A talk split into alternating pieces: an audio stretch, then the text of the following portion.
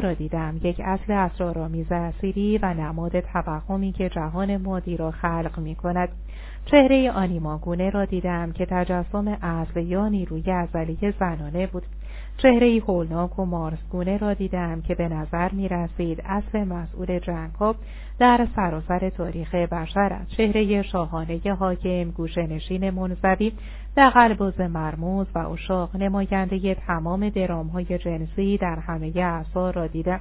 همه آنها به من تعظیم کردند. گویی به خاطر نقش آفرینی عالی خود در بازی الهی آدم انتظار تشویق و قدرشناسی داشتند به نظر می رسید از احساس ستایش شدیدی که با آنها داشتم به راستی لذت می‌برند گرچه چهره های کهن الگویی جهانی به آن شکلی که اکنون وضع کردن وجود دارند اما نقش مایه ها و مضمون های کهن الگویی جهانی هم هستند که ممکن است با آنها در حالت های نامعمول آگاهی روبرو شویم.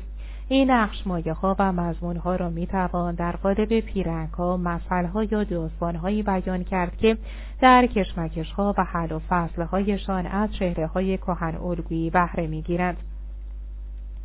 بسیاری از این مضمون ها در زندگی جنسی و اجتماعی انسان که همه با آن آشنا هستیم بیان می شوند. آنها را می توان به عنوان تجربه های درونی منبع مشکلات زندگی نامه دانست.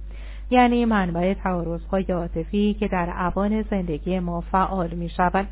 یک نمونه یاری از این ها مضمون نفرت پسر از پدر و عشق او به مادر است که با کار مشهور زیگموند فروی در مورد عقده اودیپ رواج عام یافت مضمونی که از نمایشنامه اودیپ شهریار نوشته سوفوکل و متعلق به بیش از دو هزار سال پیش گرفته شده. است نسخه المفنای این مضمون کهن الگویی عقده الکتراس یعنی عشق دختر به پدر و خصومت او با مادر. مضمون برادر شرور و برادر خوب در داستان انجیلی حابیل و قابیل ابدی شده است. به همین ترتیب قصه های پریان و افسانه ها اغلب مضمون های از این دست را بیان می کنند. سفید برفی و سیندرلا شرح کشمکش دردناک دختر با مادر یا نامادری بد است. هانسل و گردل درام برادر و خواهر دوست داشتنی است که شخصیت مادر شرور آنها را به خطر میاندازد بسیاری از داستانهای ادبیات جهان شکلهای متفاوتی از مضمون اشاق هستند تریستان و ایزولد رومئو و ژولیت آبلارد و الوئیز و بسیاری دیگر چند نمونه از دیگر شکلهای افراطی مضمونهای کهن الگویی عبارتند از شکنجهگر و قربانی قاتل و مقتول ظالم و مظلوم و زندانی و منجی فروید اعتقاد داشت که این اسطوره ها ریشه در کشمکش های زیستی اجتماعی دارد که ما در زندگی روزمره خود تجربه می کنیم. از این دیدگاه اسطوره اودیب نوع آفرینش هنری است ملهم از تعارضهای روانشناختی جهانی که پسر بچه ها در سن خاصی تجربه می کنند. مشاهدات خود من در حالتهای نامعمول آگاهی به شدت معید باور یونگ است که جهان کهن الگویی وجودی مستقل دارد این جهان نسبت به واقعیت روزمره ما دارای فراوالایش قدسی و مظهر نیروی محرک آن است برای مثال برداشت یونگ این بود که کشمکش های واقعی ما با پدرمان اگر مذکر هستیم ریشه های جهانی و عام دارد. این کشمکش ها جلوه و نمود اسطوره اودیب هستند که مستقل از ما و واقعیت روزمره من وجود دارد. جوزف کمبل در کتاب اسطوره هایی برای زندگی نکته را به خوبی روشن کرده است. همین اندیشه در کتاب های ایزدبانوان در همه زنان و ایزدان در همه مردان نوشته جین شینودا بولون بیان شده است. برای کسی که حالتهای نامعمول آگاهی را تجربه نکرده است خیلی سخت می‌توان توضیح داد که چگونه امکان دارد خود را به عنوان یک کهن الگوی جهانی مثل بزرگ مادر تجربه کرد.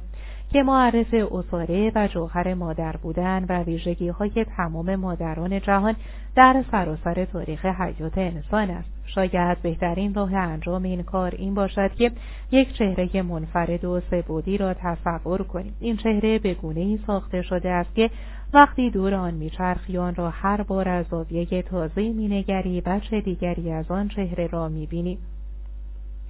در حالی که به نظر می رسد هر وجه فقط منظر دیگری است از یک کل واحد این مسئله در هولوگرافی به عین ثابت شده چندین سال قبل یک هولوگرام ترکیبی در هونولولو به نمایش گذاشته شد. اسم آن بچه هاوایی و مجموعه بود از چهره های منفرده تعداد زیادی از بچه های هاوایی که در یک تصویر هولوگرافیک واحد جمع شده بودند.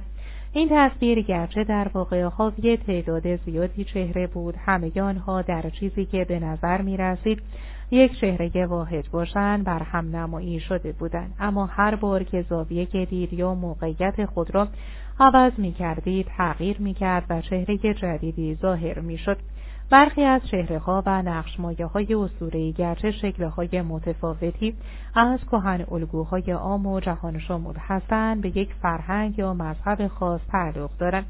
برای مثال عیسی مسیح و مریم باکره معانی خاصی برای مسیحیان دارند. بودیساتواس آوالا کیچ وارا و کوان این منحصرا بودایی هستند و مار رنگین کمان به دنیای عصر رویای بومیان استرالیا تعلق دارد. ایزدانی که در حوزه فرافردی ظاهر می شود صرف نظر از عام یا خاص بودنشان به دو دسته مجزا تقسیم می شود دسته اول مربوط به نیروهای روشنی و خیر هستند مثل مسیح آپولو ایزیس و کریشنا. و دسته دوم مربوط به تاریکی و شر مثل شیطان هادس و اهریمن در موارد متعدد یک خدای واحد ممکن است تجسم هر دو نیروی روشنی و تاریکی یا خیر و شر باشد. این ویژگی خصوصا در خدایان شرقی دیده می شود. در حالی که اسطوره های دنیای غرب معمولا به طور کامل دوپاره هستند از جمله خدایانی که از تقسیم های دوتایی فراتر می روند می توان به برهما در مذهب هندو و پنج بودا در کتاب تبتی مردگان اشاره کرد. صفحه ده جهان کهن الگوها خیلی ها در مسیرهای معنوی نخست با خدایان کهن الگویی در چارچوب فرایند مرگ و تولد دوباره روبرو می شود. در بخش اول کتاب برخی از راه های ادغام جنبه های مختلف تاریخ زیست شناختیمان با کهن الگوهای از ناخداگاه جمعی پرداختیم در اینجا برخورد با این خدایان به ظاهر هولناک و خشمگین بخش بسیار مهمی از فرایند مرگ و تولد دوباره است. برای فردی که در یک مسیر معنوی گام نهد آنها حاملان مرگ نمادین ایگو هستند. گاهی که برای گشایش معنوی ضرورت تام دارد و علاوه در همین نقطه است که نخستین بار در لحظه تولد دوباره یا در سعادت اقیانوسی رحم با کهن الگوهای رستگار و سعادتمند روبرو می‌شویم. چهره های کهن الگوی خدایان رستگار و خشمگین هر دو از نعمت انرژی فراوان و قدرت مینوی برخوردارند. وقتی با آنها روبرو می‌شویم تجربه ما معمولا همراه با عواطف شدید است. واکنش ما بستگی به ماهیت خدایی دارد که با آن برخورد کردیم. این واکنش می تواند هر چیزی از شور و و احساس سعادت مطلق تا وحشت متافیزیکی درد طاقت فرسای جسمی یا عاطفی و احساس دیوانه شدن باشد. اما این مواجهه هر چقدر هم که قدرتمند باشد فرد حس نمی کند که با باری تعالی یا نیروی قایی در جهان روبرو شده است. این خدایان سعادتمند یا خشمگین خودشان مخلوق نیروی برتر و تجسم اصول کلیدی جهان هستند. جوزف کمبل در بسیاری از هایش خصوصا در زمینه عبادت دینی به این واقعیت اشاره کرد. او تاکید کرد که خدایان نباید به خاطر خودشان عبادت شوند بلکه باید نمود اینی نیروی خلق بر این تلقی شوند که برتر از هر شکل و صورتی است. به کلام کمبل آنها را باید پرده شفافی در برابر حق تعالی که خود نمودهایی از آن هستند تلقی کنیم. سالها تحقیق ثابت کرده است که در حالتهای نامعمول آگاهی می توانیم نه فقط شاهد واقعیتهای اسطوره‌ای و کهن الگویی باشیم بلکه می توانیم حقیقتا به این کهن الگوها تبدیل شویم. می توانیم به همزاد پنداری کامل با سیزیف برسیم که سنگ خود را روی تپه پرشیب در اعماق حادث بالا می‌برد. می توانیم با زیبایی آفرودید نورافشانی کنیم و در شکوه هلیوس و آپولو بدرخشیم. می توانیم تصویر بدن و تجربه های درونی مخلوقات اساطیری همچون سربروس سیکلوپوس یا کنتروس را داشته باشیم. کشف جالب این است که مردم یک فرهنگ یا نژاد خاص محدود به کهن الگوهای آن فرهنگ یا نژاد خاص نیستند برای مثال در پژوهش‌های خود مشاهده کردیم که آمریکایی های سفید شهری و طبقه متوسط می توانند در حالتهای نامعمول آگاهی برخوردهای با معنایی با قهرمانان افسانه همچون مویی یا شانگوی متعلق به پولنزی و بانتو خدای سکس و جنگ داشته باشند من تگ ساریان و در موارد متعدد زنان اروپایی و آمریکایی را مشاهده کردم که به کالی ایزدبانوی هندو تبدیل شدند و حالتهای چهره این ایزدبانو را با زبانی که کاملا از دهان خارج شده است نشان دادند. در حالی که از قبل هیچ شناختی از این چهره نداشتند. برعکس در کارگاههایمان در ژاپن و هند شاهد بودیم که چندین نفر از شرکت کنندگان که در آن سنتها به دنیا آمده و بزرگ شده بودند به شدت با مسیح همزاد پنداری کردند. گاهی حتی دنیای قصه های پریان نیز جان می‌گیرد و ما با پریان و عجنه ملاقات یا همزاد پنداری می‌کنیم. به ویژه جالب است اشاره کنیم که در موارد متعدد با اینکه افراد از قبل شناختی از برخی چهره های ای نداشتند توانستند نه تنها آنها را دقیقا و با جزئیات کامل تجربه کنند بلکه توانستند تاثیر آنها را دقیقا منطبق بر توصیفی که از قدیم از آنها شده بود بکشند. بعد از مشاهده بی اغراق هزارها مورد از این نوع هیچ تردیدی وجود ندارد که هر کسی به مضمونهای کهن الگوی همه زمانها و همه فرهنگها دسترسی دارد و به فرهنگی که در آن به دنیا آمده است محدود نمی شود. بنابراین پژوهش‌های ما درباره حالتهای نامعمول آگاهی معید مفاهیم کارل گوستاو یونگ است که معتقد بود در رویاها و تصویرهای ذهنی خود می توانیم هایی را تجربه کنیم که به فرهنگ ما تعلق ندارند و از قبل هیچ شناختی از آنها نه از طریق کتابها نه تماشای آثار هنری و نه گفتگو با دیگران نداشتیم. این همان دنیای ناخودآگاه جمعی است. اقیانوسی بیکران از دانش که همه می توانیم از آن بهره بگیریم. در اصر فناوری های پیشرفته شاید بتوانیم ناخودآگاه جمعی را با یک در ایستگاه پخش امواج مقایسه کنیم که پیوسته مشغول پخش تمام برنامه ها و اطلاعاتی است که کنون همه رادیوها و تلویزیون ها پخش کردند هر لحظه می توانیم کانال عوض کنیم و با عبور از مرزهای زمان، فضا و حتی گونه زیستی از کانال زندگی روزمره که معمولا روی آن تنظیم هستیم به بیشمار کانالهای دیگر برویم. تقریبا محال است که بتوانیم تصور کنیم همواره در محاصره این اطلاعات هستیم و هر وقت اراده کنیم به آنها دسترسی داریم ولی قیاس تمثیلی با امواج رادیویی برآوردی از حجم عظیم اطلاعاتی که از طریق ناخودآگاه جمعی در دسترس ماست به دست می‌دهد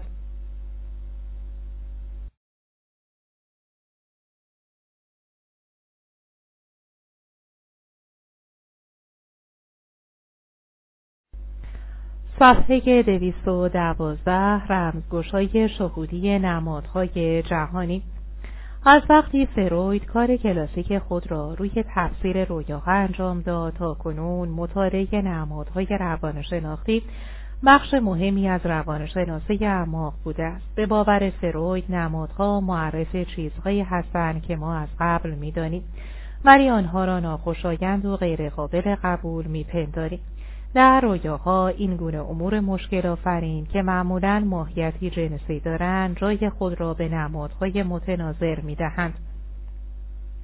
بنابراین برای مثال قطاری که به سرعت وارد تونل می شود احتمالا بیانگر تمایلات سرکوب شده جنسی است فروید سالهای زیادی را صرف شناسایی تمام نمادهایی کرد که معرف اعضای جنسی مذکر و معنیست آمیزش جنسی و دیگر جنبه های زندگی غریزی هستند. یونگ با تفسیرهای نمادین فروید به شدت مخالف بود. به نظر او چیزی را که فروید از آن سخن می گفت باید نشانه نامید. آنها صرفا راه های دیگری هستند برای بازنمایی یک واقعیت شناخته شده شبیه به تصویرهای مورد استفاده در تابلوهای راهنمایی و رانندگی یونگ ابراز داشت که نمادهای حقیقی بیان رمزی کارکردهای زیست شناختی نیستند بلکه رجاهایی هستند به واقعیتهای پیچیده استعلایی.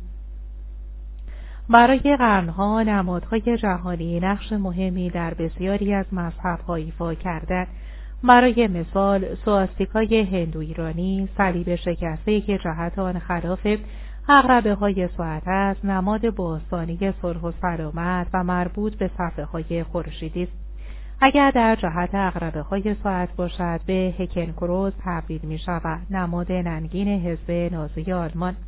شیوا، لینگام و یونی نمادهای چند ساله هندو معنای چندگانه دارد.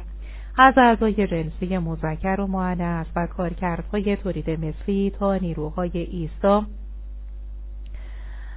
و پویای وجود خداگاهی محض و انرژی آفرینش. صلیب که منشأ پیش تاریخی دارد معانی جهانی عمیقی در فرهنگ های مختلف دارد. در کهنترین معنای زمینی خود به خورشید و از طریق خورشید به نیروی خلاق جهان اشاره دارد. برای دیگران صلیب نماد تمام هستی است. زیرا چهار نقطه یا جهت اصلی و مرکز را نشان می‌دهد. در سنت اصلی مسیحی صلیب نماد تصلیب تاریخی مسیح است. در حالی که در عرفان باطنی مسیحی معرف جنبه های مختلف تناسخ مرگ معنوی و تولد دوباره از شکل مصری آن صلیب نیل یا آنخ مقدسترین نماد رازهای زیست و اوزریس بود. جایی که نوفیدها به جاودانگی و زندگی ابدی رسیدند.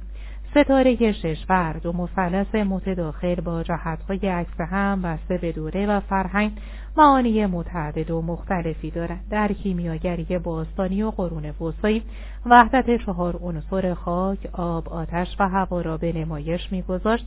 در قبالا آن را ستاره داوود می‌خوانند و معرف فرد روشندر است که در او آگاهی زیرین مثلث رو به بالا تلاش می کند تا به سطوح بالاتر برسد و آگاهی بریم. مثلث رو به پایین می کوشد خود را در جهان مادی مؤثر و کارآمد کند. در سنت تانتریک ستاره ششبر معرف وحدت اصول مذکر و معنس است. نماد تاویسی مشهور این و یانگ معرف برخورد پویای اصل زنانه و مردانه یا جنبه های انفعالی و فعال تا او اصل خلاق کیخان است. بر همین سیاق لوتوس نیلوفر نقش مهمی در نمادهای معنوی بسیاری از فرهنگها از جمله فرهنگ باستانی مصر هند و آمریکای مرکزی ایفا می‌کرد. این گل در همه آنها نماد توانایی معنوی بشر بود. همچنان در شگفتم که بسیاری از افراد در حالتهای فرافردی ذهن تنها این نمادها را به شکلی خودانگیخته تجسم می کنند بلکه همچنین قادرند معنای عمیقتر و پیچیده باطنی آنها را نیز رمزگشایی کنند. حتی زمانی که قبل از سنتهای معنوی که نمادهای فوق از آنها نشأت گرفتند شناخت عقلی ندارند. این کاملا نشان می‌دهد که آنها علایمی نیستند که انسانها برای مقاصد مذهبی طراحی کرده باشد بلکه عناصری از یک زبان نمادینند که متعلق به ناخودآگاه جمعی است تجربه خالق و تجربه آگاهی کیهانی در موثرترین و فراگیرترین تجربه های فرافردی گویی موانع از میان می‌روند و تمایز میان ما و دیگران اشیا یا نیروها ناپدید می شود. یگانگی را تجربه می کنیم و با اصل خلاق جهان برخورد یا حتی کاملا همزاد پنداری می کنیم بسته به اینکه حس هویت روزمره خود را هنوز تا کجا حفظ کرده باشیم می توانیم این مواجهه را یا به عنوان یک شاهد بهت زده تجربه کنیم یا به عنوان خود نیروی خلاق این اصل خلاق ممکن است شکلهای مختلفی به خود بگیرد گاهی به صورت یک جهان آفرین یا خالقی که تجسم انسانی یافته از ظاهر می شود یعنی کهن الگوی نظم برتر که اختیار همه را به دست دارد من با مواردی برخورد کردم که در آنها افراد بیش از یک خالق را تجربه می کردن. مثلا خدایان مذکر و معنیس به اتفاق عمل می کردن. به همان شکلی که گاهی در اصوره بسیاری از فرهنگ ها ظاهر می شود یا حتی سلسله مراتبی از جهانها و خارقان را تجربه می کردن. در اکثر موارد نیروی خلاق جهان به عنوان چیزی برای هر شکل و صورت تجربه می شود آگاهی محض برخوردار از هوش و برتر و توانایی خلق تمام جهانهای تجربی دیده شده و نشده فیزیکی یا اسیری وقتی همزاد پنداری با آگاهی کیهانی را تجربه می کنیم این احساس را داریم که تمامیت هستی را در آغوش گرفتیم و واقعیتی را که زیربنای تمام واقعیت ها درک می کنیم عمیقا حس می کنیم در ارتباط با اصل برتر و قایه تمام وجود هستیم. در این حالت کاملا روشن است که این اصل راز نهایی و یگانه راز است. وقتی وجود آن پذیرفته شود تمام چیزهای دیگر را می‌توان از روی آن فهمید و توضیح داد. تجربه آگاهی کیهانی بی حد و مرز غیر قابل درک و غیر قابل بیان است. با وجود این حتی یک مواجهه که تجربه کوتاه نیاز ما را به درک کردن به طور کامل ارضا می کند گویی تمام پرسش ها درباره رازهای زندگی پاسخ داده می شوند و نیازی به فراتر رفتن از آن نیست. انتقال این معنا به کسانی که چنین تجربه ای نداشتن نممکن است و نلازم. در واقع تجربه است خود تایید و عمیقا فردی. شاید مشهورترین بیان درباره بیهوده بودن تلاش برای رسیدن به اساس منبع کیهانی در تفکر یا زبان متعلق به لوتسو فرزانه چینی باشد که در قرن چهارم پیش از میلاد میزیست. تاویی که به توانش گفت تاوی ابدی نیست تاویی که به توانش نامید نام ابدی نیست. آنچه نامی ندارد سرآغاز بهشت و زمین است. آنچه نامی دارد مادر ده هزار چیز است. زبان فرهنگ هایی که دارای سنت های کهن معنوی مبتنی بر خودکاوی تجربی هستند نظیر فرهنگ چینی، تبتی و سانسکریت واژگان غنی و پیچیدهای برای توصیف انواع حالتهای عرفانی آگاهی دارد ولی حتی در این فرهنگ ها نیز واژگان فقط در صورتی معنا را به خوبی منتقل می کنند که بتوانیم آنها را به تجربه شخصی ربط بدهیم. در متون معنوی و فلسفی هند برای توصیف تجربه آگاهی کیهانی از واژه ساکسیدانا استفاده می شود. این واژه ترکیبی از سه ریشه ساخته شده است. فت به معنای وجود و هستی، چیت به معنای آگاهی یا هوش و آناندا به معنای سعادت و رستگاری بنابراین ساکسیدانا به معنای آگاهی سعادتمندانه و هوشمندانه از وجود است این تجربه حاری از هر گونه محتوای عینی و محسوس است اما وجودی که این تجربه معرف آن است می‌تواند بیشمار جهانهای تجربی را خلق کند. اگر تجربه مواجهه با برترین نیروی خلاق را نمی‌توان در زبان روزمره توصیف کرد شاید شعر قادر باشد. حق مطلب را بهتر ادا کند. گویی که حتی زبان شعر نیز در اینجا سخت الگن است. شعر معنوی مولوی عمر خیام کبیر خلیل جبران سری اوربیندو و سن هیلگارد فون مینگون بیش از دیگران به بیان این تجربه نزدیک می شود توصیف زیر از آگاهی های کیهانی متعلق به فردی است که چند سال درگیر خودکاوی سیستماتیک بوده است آن را به این دلیل در اینجا آوردم که ما را دست کم ذری با احساسات، افکار و بینشهایی که در این روند شکل می‌گیرند آشنا می کند. آنگاه تجربه تغییر کرد و به تجربه بینهایت قدرتمند و تکان دهنده درخت کیهانی تبدیل شد. میدان وحدت یافته انرژی کیهانی که قبلا تجربه کرده بودم حالا به درختی عظیم از انرژی تابند و معلق در فضا تبدیل شد. بزرگتر از بزرگترین کهکشانها و یک سر ساخته شده از نور. تنه درخت در آن نور درخشان گم شده بود اما شاخه ها و برگهایش در حاشیه ها قابل رویت بود. خودم را همچون یکی از برگهای درخت تجربه کردم. زندگی خانواده و دوستان نزدیکم برگهایی بودند که روی شاخه کوچکی به دورم حلقه زده بودند. تمام ویژگی های متمایز کننده ما آنچه فردیت ما را می ساخت از این زاویه کاملا جزئی و کم اهمیت جلوه می کرد و تقریبا اشکالی من درآوردی از این انرژی بنیادی بود.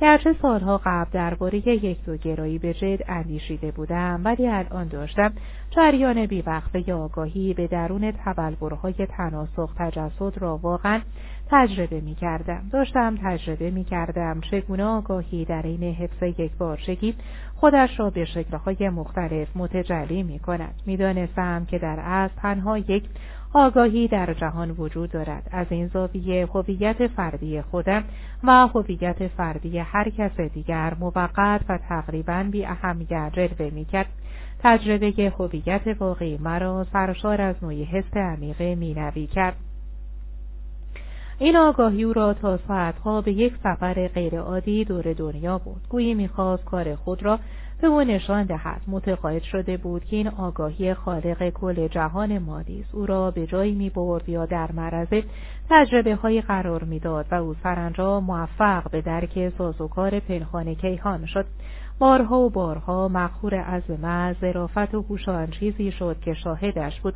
زیبایی طراحی به حدی بود که پیوسته از آنچه می‌دید بیتاب می‌شد. در ادامه می نویسد این سفر دور دنیا غیر عادی ترین سفر زندگیم بود. طراحی هوشمندانه مناظر پیوسته مرا در خلصه شناختی غرق می‌کرد. گرچه این تجربه ها فی نفس شگفتانگیز بودند گذارترین جنبه جلسه امروز برای من خود ابعاد کشف شده جهان نبود بلکه معنایی بود که دیده ها و ادراک های من برای آن آگاهی که با آن بودم داشت. از اینکه کسی را داشته باشد که کارش را به نشان دهد خیلی خوشحال بود. احساس کردم میلیاردها سال صبر کرده است تا آگاهی مجسم به جایی برسد که عاقبت یک نفر بتواند کاری را که کرده است ببیند درک کند و ارج بنهد. همینجا بود که فهمیدم قرار نیست. دانشی را که در این سفر گرد آوردم با خود برگردانم. هوشی که با آن بودم نیز این را می‌دانست. و همین باعث می‌شد چند ساعت تماس ما برایش ارزشی به مراتب بیشتر بیابد. قرار نبود که بتوانم با این دانشکاری بکنم جز اینکه آن را در همان دسته تجربه کنم. بزرگترین خدمت من ارج نهادن به چیزی بود که می‌دیدم. گویی با ساباندن هستی به خالق آن بانوی قدر شناسی عاشقانه بی نهایت مهم و ارزشمند بود. دیدن درک کردن و ارج نهادن. گاهی ممکن است افراد به این درسینش های کیهانی واکنش منفی نشان دهند. برای بعضی ها بازگشت به آگاهی روزمره و پذیرش نقش هایی که با توجه به تجربه تازهشان جزئی و بی اهمیت جلوه می کند دشوار است. گروهی دیگر ممکن است بعد از پی بردن به اینکه آدمیان صرفا بازیگران یک نمایش کیهانی از قبل تعیین شده حسن احساس سرخوردگی کنند و از چشم گشودن به این واقعیت امتناع ورزند. واکنشها و بینشهای افراد به این تجربه می تواند از احساس سرخوردگی تا این احساس که نقش مهمی در تکامل دائم آگاهی ایفا می کنند متنوع و متفاوت باشد. به نظر می رسد برای پرسش هایی که در نتیجه تجربه آگاهی کیهانی مطرح می شود پاسخهای آسانی وجود نداشته باشد. پاسخی که در نهایت می‌گیریم این است که جستجوی فردی ما برای یافتن پاسخها بخش لاینفکی از تکامل آگاهی کیهانی است. تجربه آگاهی کیهانی ادراک مهمی به همراه دارد که درک ما را از بالاترین اشکال آفرینندگی عمیقتر می کنند. نوشته های موجود در زمینه آفرینندگی حاکند از الهامات استثنایی و شگفتآور هنری، علمی، فلسفی و دینی است که از یک منبع فرافردی نشأت می‌گیرند و در حالتهای نامعمول آگاهی به وقوع میپیوندند حتی کوچکترین جرقه های بینش عرفانی اغلب باعث نتایج فوقالعاده و استثنایی می شوند. میزان مشارکت افراد در این لحظات روشنبینی و کشف از فردی به فردی دیگر خیلی فرق می کند. مکانیزم های دخیل در مجموع به سه دسته بزرگ تقسیم می شوند. در سطحی ترین شکل الهام خلاق فرد ماها یا سالها با یک مسئله دشوار کرنجار می رود و قادر به یافتن پاسخ برای آن نیست. بعد به شکلی کاملا ناگهانی و غیر منتظره پاسخ خود را مییابد. این اتفاق معمولا زمانی رخ می‌دهد که فرد در یک حالت نامعمول آگاهی است. موقع خواب دیدن در زمان خستگی شدید جسمی در حالت توهم ناشی از تب شدید یا در حال مراقبه. مثالی که اغلب برای این شکل از الهام خلاقه ذکر می شود فردریش آگوست فون کلکول است که وقتی به زغال سنگهای درون بخاری زور زده بود ناگهان فرمول شیمیایی بنزن را در ذهن خود مشاهده کرد و همین جرقه باعث تولد شیمیایی شد. به همین ترتیب شیمیدان روسی دیمیتری مندریوف کشف مشهور خود یعنی جدول تناوبی عناصر را زمانی به ذهن آورد که بعد از تقلای بسیار برای طبقه بندی عناصر بر اساس وزن اتمی آنها از فرق خستگی روی تخت دراز کشیده بود. از جمله موارد دیگر در فهرست بلند موقعیت‌های مشابه عبارتند از مدل سیاره نیلز بوهر برای اتم فرمول هایزنبرگر برای اصول بنیادی فیزیک کوانتوم و کشف انتقال شیمیایی تکانه های نرونی که اوتولویی به خاطر آن جایزه نوبل گرفت.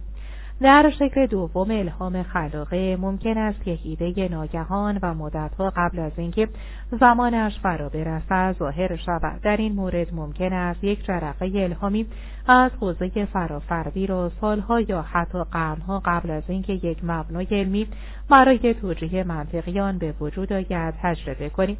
مثالهای آن عبارتند از نظریه اتمی لوکوپیوس و دموکریتوس 24 قرن قبل از اینکه فیزیک مدرن بتواند فناوری لازم را برای اثبات وجود اتم ها به وجود آورد یا ایده شکل گرفتن زندگی در اقیانوس ها که فیلسوف یونانی آناکسیمندر افسون بر دو هزار سال قبل از نظریه تکامل چارلز داروین صورت بندی کرد. در دهه های اخیر بعد از قرنها تسلط مکانیک نیوتونی در علمی زمان فضا و ماده با تصویر جهان در متون دینی شرقی که قدمتی چند هزار ساله دارند تلقی کرد. تلاقی علوم جدید غربی با فلسفه کهن شرقی را فریتوف کاپرا در کتاب توی فیزیک و دیگر فیزیکدانان برجسته مطرح کردند. در حال حاضر این مطلب در فلسفه علم جدید مورد پذیرش عام قرار گرفته است که این نوع ادراک های شهودی بخش لاینفک و مهمی از تفحص علمی در طبیعت است. شکل سوم و عالیترین شکل الهام فرافردی تکانه پرومته است. این نوع الهام زمانی اتفاق میافتد که دانشمند مخترع هنرمند فیلسوف یا نهانبین معنوی به یک مکاشفه ناگهانی می‌رسد. و کل یک محصول را به شکل کامل مجسم می کند. این واقعیت که نوابق از منابع فرافردی بهره می‌گیرند حتی در زبان روزمره نیز انعکاس یافته است آنجا که ما برای اشاره به این نوع دستاوردهای استثنایی از ترکیب الهام آسمانی یا موهبت الهی استفاده می کنیم. شاید مشهورترین نمونه از تکانه پرومتئی نظریه نسبیت باشد که اصولان به شکل احساس حرکت یا تنش در عضلات بر انیشتن آشکار شد. نمونه دیگر ساخت نخستین مولد کاملا موفق جریان متناوب.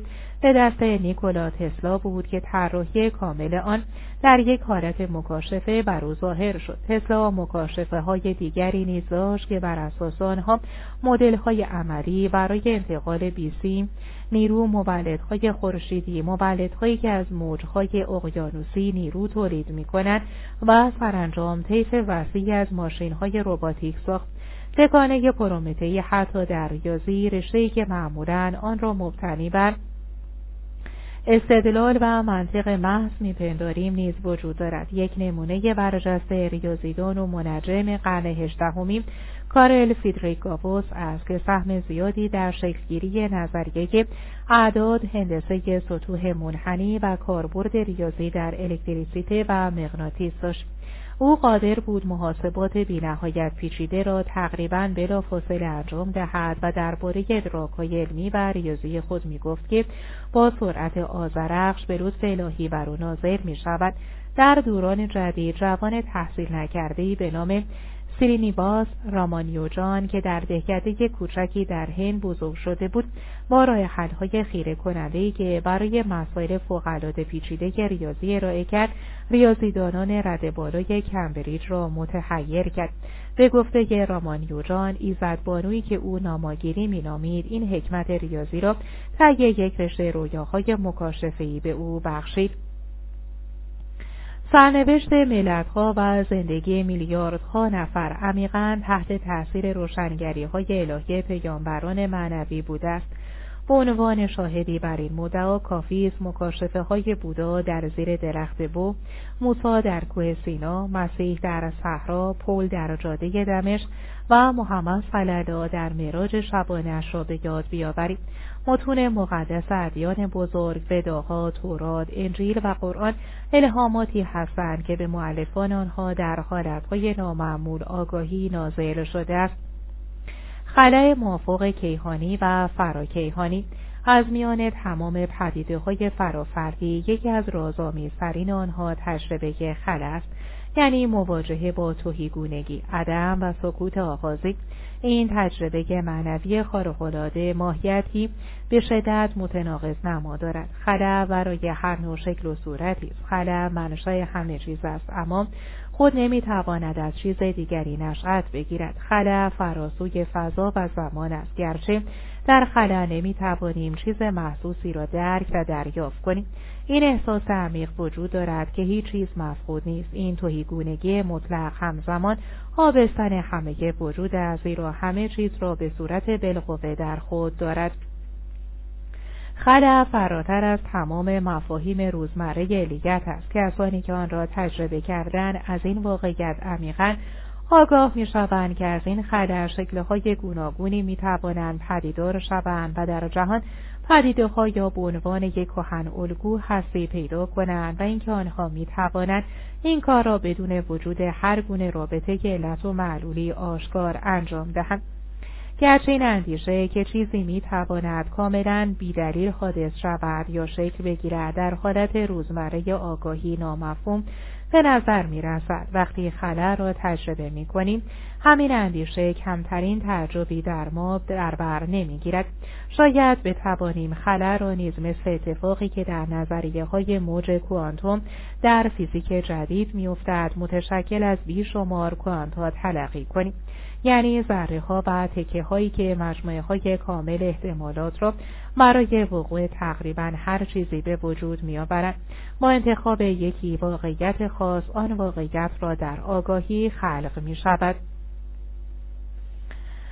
صفحه 225 فصل ده تجربه هایی با ماهیت روان نهاد وقتی کهن الگو در یک پدیده همزمان جلوگر می شود اگر نگوییم علنا معجزه‌آسا به راستی حیرت انگیز است. یکی از ساکنان عجیب و مرموز آسمانی در این حال هم فراروانی و هم فیزیکی شاید بتوان آن را با پانوس خدای دو چهره مقایسه کرد. دو چهره کهن الگو در سر مشترک معنا ترکیب شدن. در سر مشترک معنا ترکیب شدن. استفان ایهولر یونگنوسی. از میان تمام تجربه های فرافردی آنهایی که ماهیت روان نهاد را دارند بزرگترین چالش در برابر ادراک روزمره ما از واقعیت هستند. واژه روان نهاد را نخستین بار کارل گوستاو در ارتباط با کهن الگوهای ناخودآگاه جمعی به کار برد. یونگ دریافت که کهن الگوها به طور مشترک در بخش اعظم یا کل بشریت وجود دارند و به این معنا فرافردی هستند. یعنی زایده پیشینه یا تجربه یک فرد خاص نیستند. با وجود این او در آغاز بر این باور بود که کهن الگوها زمینه ها یا استعدادهای روانشناختی مادرزاد شبیه به قرایز هستند و بنابراین بازنمود خود را در مغز ما دارد به علاوه یونگ در صورتبندی اولیه خود کهن الگوها را چیزهایی توصیف کرد که در روان ما عمل می‌کنند اما فاقد آگاهی مستقل از آگاهی ما هستند. آگاهی یونگ از پدیده های خارج از رابطه علت و معلولی بود که باعث شد تقارن یا همزمانی را اصل رابطه غیر علی تعریف کند. تلاقی های با معنا میان دنیای درون دنیای تصورات و رویاها و دنیای بیرونی واقعیت اینی به یونگ نشان داد که این دو دنیا با آن روشنی که میپنداریم از هم جدا نیستند. بنابراین او کهن الگوها را دارای ماهیت روان نهاد توصیف کرد. یعنی آنها نه به حوزه روان تعلق دارند و نه به حوزه واقعیت مادی بلکه آنها در یک منطقه عجیب بینابینی میان آگاهی و ماده زندگی می کنند. محو شدن مرزهای موجود میان آگاهی و ماده هر آنچه را در تفکر سنتی غربی آموختیم به چالش می کشد. از همان اوان کودکی والدین و معلمان ما را ترغیب می کنند تا خطوط روشنی میان امر ذهنی و امر عینی امر واقعی و امر غیر واقعی امر موجود و امر ناموجود یا امر محسوس و امر نامحسوس ترسیم کنیم. اما در علوم جدید به ویژه فیزیک کوانتوم نسبیت واقعیتی در حال شناسایی شدن است. بسیار شبیه به جهان غیرعلی یون. به این دلیل مطالعه پدیده های روانها جزء پیشروترین مباحث در دانش بشری است متاسفانه اتخاذ یک رویکرد جدی علمی به این حوزه بی نهایت دشوار است.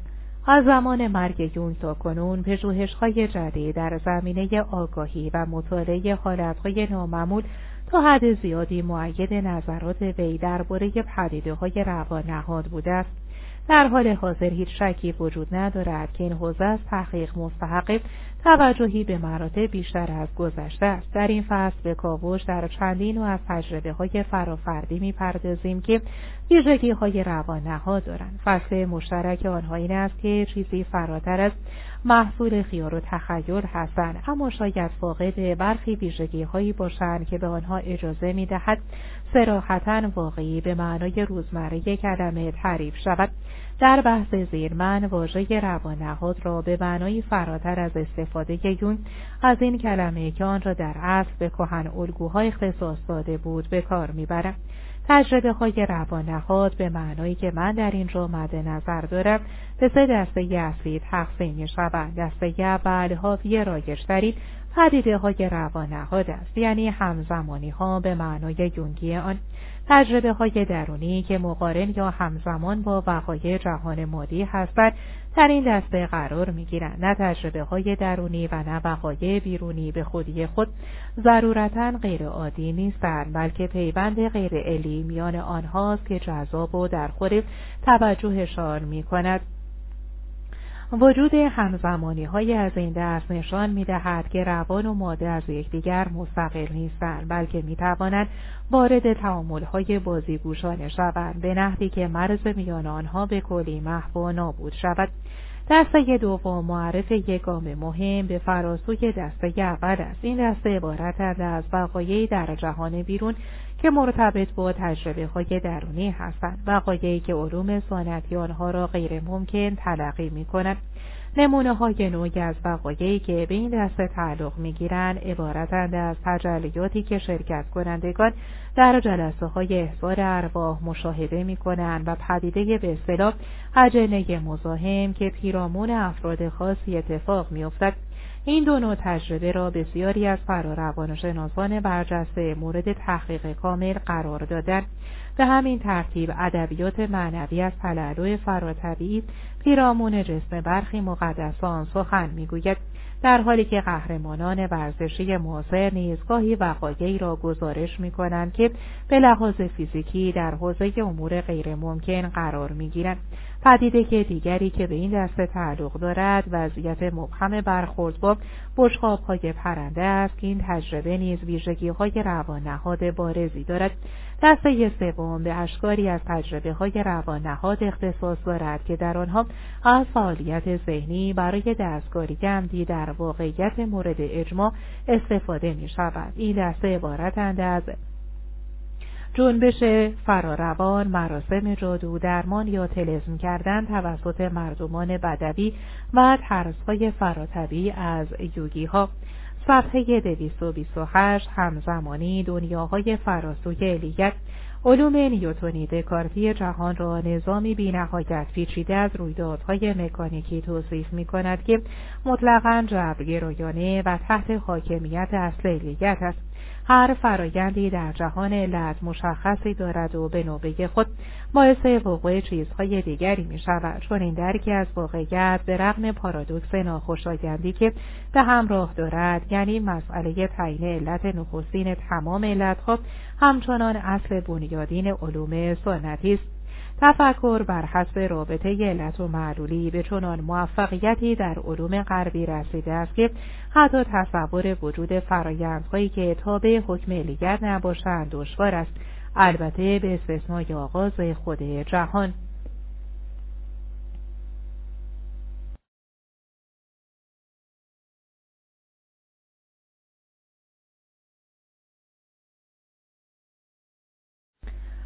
صفحه 229 اکثر ما به تقارنهای زمانی عجیب برخورده ایم که از توضیح معمول سرباز می‌زند. زیستشناس اتریشی پول کامرر یکی از نخستین کسانی که به پیامدهای علمی این پدیده علاقه من شد موقعیتی را گزارش داد که در آن شماره بلیت قطار ری مشابه شماره بلیت تئاتر بود که بلافاصله بعد از آن خرید. در ادامه همان شب همان اعداد را به عنوان شماره تلفن به او دادند فلاماریون ستاره شناس فرانسوی داستان بامزهای را درباره یک تقارن سگانه در ارتباط با فردی به نام آقای دوشان و نوع خاصی از دسر آلوچه نقل کرد. دوشان در کودکی تکه از این دسر را از آقایی به نام ده فورتگویبو گرفته بود. ده سال بعد دوشان همان دسر را در فهرست غذاهای رستورانی در پاریس دید و از پیشخدمت درخواست کرد از آن دسر برایش بیاورد. اما معلوم شد که آخرین تکه آن دسر را آقای د فورتیگوبیو که از قضا همان موقع در رستوران حضور داشت قبلا سفارش داده بوده. سالها بعد آقای دوشان به میهمانی دعوت شد که در آن قرار بود این دسر به عنوان چیزی استثنایی سرو شود. آقای دوشان موقع خوردن آن اشاره کرد که فقط آقای دو فورتگوبیو را کم دارن همان دسته در باز شد و پیرمردی وارد اتاق شد. او کسی نبود جز آقای دو فورتگوبیو که به اشتباه و به خاطر آدرس غلط سر از آن میهمانی درآورده بود. شاید مجموعه فراهم شده از وقایع مشابه به همین اندازه جالب بودند. اما یونگ در وهله نخست با آن تقارنهای علاقه من بود که در آنها وقایع بیرونی مختلف به شکل با معنایی با تجربه های درونی پیوند داشتند. این نوع وقایع ظاهرا تصادفی که او تقارن یا همزمانی مینامید عبارت بودند از وقوع همزمان یک حالت فراروانی و یک یا چند رویداد خارجی که به شکل با معنایی در امتداد آن حالت ذهنی موقع جلوه می از میان موارد متعدد همزمانی در زندگی خود یون یکی از آنها که در یک جلسه درمان با یکی از بیمارانش به وقوع پیوست شهرت خاصی دارد. این بیمار در برابر درمان خیلی مقاومت می‌کرد و تا آن لحظه که این اتفاق خاص افتاد پیشرفت کمی نشان داده بود. یا اصلا پیشرفتی نکرده بود. بیمار خوابی دید که در آن به او یک سرگین قلطان طلایی دادند یونگ حین تحلیل آن رویا صدایی از پشت پنجره شنید. وقتی پنجره را باز کرد یک سوسک گلخوره شبیه به سرگین قلطان را روی لبه پنجره دید که سعی داشت وارد اتاق بشود. نمونه بسیار نادری بود و آن شبیه ترین حشره به سرگین قلطان طلایی بود که می‌شد در آن سرزمین یافت. قبلا هرگز چیزی مثل این برای یونگ اتفاق نیفتاده بود. پنجره را باز کرد سوسک را داخل آورد و آن را به بیمار نشان داد. این همزمانی حیرت انگیز تأثیر عمیقی بر او نهاد و سرآغازی شد برای یک تجربه حیات روانشناختی. من و همسرم شاهد موارد زیادی از همزمانی های غیرعادی در کار خودمان بودیم و در زندگی خارج از کارمان هم ها را تجربه کردیم. مخصوصا یکی از آنها را خیلی خوب به خاطر دارم. همانطور که در جای دیگر اشاره کردم همسرم کریستینا دچار یک بحران روانی معنوی شد که دوازده سال به درازا کشید و شامل وقوع خودانگیخته دوره های از حالتهای نامعمول آگاهی بود. در یک دوره به خصوص یک نماد خاص بارها در تصویرهای ذهنی او ترکیب شد. یک قوی سفید در شب همان روزی که تجربه که به ویژه مهمی در ارتباط با تصویر ذهنی قوداش ما به اتفاق در یک جلسه شمنی با حضور انسانشناس شمن مشهور مایکل هارنر شرکت کردیم. او در سمینار یک ماهی که در مؤسسه اسالون واقع در بیکسور کالیفرنیا برگزار کرده بودیم میهمان ما بود. مایکل در حال برگزاری مراسم درمان سرخپوستان سالیش با حضور یک روح کانو بود. در این مراسم شمن به سفری ژرف بینانه به جهان مردگان می رود تا روح مراجعی را که از او کمک خواسته است بازگرداند. تعیین سفر درونی شمن سه بار با یک حیوان مواجه می شود حیوانی که از آن پس روح نگهبان مراجع یا حیوان قدرت نامیده می شود در این جلسه خاص کریسینا داوطلب شد تا نقش مراجعه را بازی کند. مایکل به سفر ژرف بینانه خود به جهان مردگان رفت و وقتی برگشت در گوش کریسینا زمزمه کرد. روح حیوان تو یک قوی سفید است. آنگاه کریسینا رقص او را در برابر گروه اجرا کرد. در اینجا باید خاطر نشان کرد که مایکل هارنر نه اطلاعی از فرایندهای درونی کریستینا داشت و نمی‌دانست که او قبلا تصویرهایی از او را مشاهده کرده است. روز بعد کریستینا نامه ای را از فردی دریافت کرد که در کارگاهی که چند ماه پیش برگزار کرده بودیم شرکت داشت. کریستینا نامه را گشود و در آن عکسی از معلم معنوی از سوامی موکانانا دید او در عکس در یک باغ و نزدیک گلدانی بزرگ به شکل یک قوی سفید نشسته بود. صورتش حالتی شیطنت آمیز داشت و انگشتانش است و اشاره دست راستش را به علامت جهانی بسیار خوب و به نشانه تایید به هم چسبانده بود. بین این سه رویداد هیچ نوع پیوند علت و معلولی وجود نداشت. اما آشکارا یک الگوی روانشناختی با معنا را می ساختن. این نوع وقایع همزمان را می توان به بسیاری از دیگر شکلهای تجربه های فرافردی و گاهی نیز به وقایع پیش از تولد رفت داد من بارها شاهد انباشت بسیار نامحتمل وقایع و رویدادهای ناگوار در زندگی کسانی بودم که در فرایندهای درونی خود در حال نزدیک شدن به تجربه مرگی گو بودند وقتی این فرایند را کامل و تجرید حیات معنوی را تجربه می کردن، این تهدیدها گویی به شکلی جادویی از میان می‌رفت. همانطور که تجربه کریستینا نشان می‌دهد وقتی یک نفر از طریق کار شمنی یا یک کار درونی دیگر با روح یک حیوان راهنما پیوند برقرار می کند این حیوان معمولا بارها و بارها در زندگی آن ظاهر می شود به همین ترتیب در موقع مواجهه درونی با تصویرهای کهن الگویی نظیر آنیموس، آنیما، ایزدبانوی بزرگ مادر، ایزدبانوی عشق و دیگران معمولا خود را در تماس با افرادی در زندگی روزمره خود میابیم که به بهترین شکل معرف این کهن الگوها هستند. وقتی این اتفاق میافتد تنها دلیلی که می‌توانیم برای این همزمانی ها بیابیم برخورد بلحوثانه و ناپایدار میان دنیاهای درونی ما و جهان مادی بیرون از ماست. خود یونگ به خوبی از این واقعیت آگاه بود که مفهوم همزمانی در تضاد با علوم سنتی است و جهان بینی انقلابی و جدیدی را که به واسطه پیشرفتهای فیزیک جدید در حال ظهور بود با علاقه زیاد دنبال می‌کرد. او با ولفگان پاولی یکی از بنیانگذاران فیزیک کوانتوم دوست بود و آن دو تبادل فکری بسیار بخشی داشتند. در همین سیاق انیشتن در ارتباط شخصیش با یون او را آشکارا به پیگیری مفهوم همزمانی ترغیب می‌کرد زیرا با تفکر جدید در فیزیک کاملا همخوانی داشت. ولی متاسفانه جریان اصلی روانشناسی و روانپزشکی هنوز پیشرفت‌های انقلابی در فیزیک جدید و روانشناسی یونگ همگام نشده است. پشت سر نهادن مرزهای واقعیت مادی بسیاری از تجربه ها در حوزه روانهاد به وقایع فیزیکی در جهان بیرونی مربوط است که به نظر می رسد از آنچه به باور ما قوانین طبیعت است سرپیچی می کنند. این وقایع ممکن است به ادراک یک فرد محدود شوند یا خیلی آنها را مشاهده کنند که در این صورت خصوصیت های معمول واقعیت مورد اجماع را خواهند داشت. روان پزشکی سنتی از وجود چنین موقعیتهایی مطلع بوده است ولی متاسفانه آنها را به حوزه آسیب شناسی منتقل کرده است برخی از پدیده های روانهاد باعث تغییرات چشمگیر در جسم آدمی و کارکردهای آن می شود.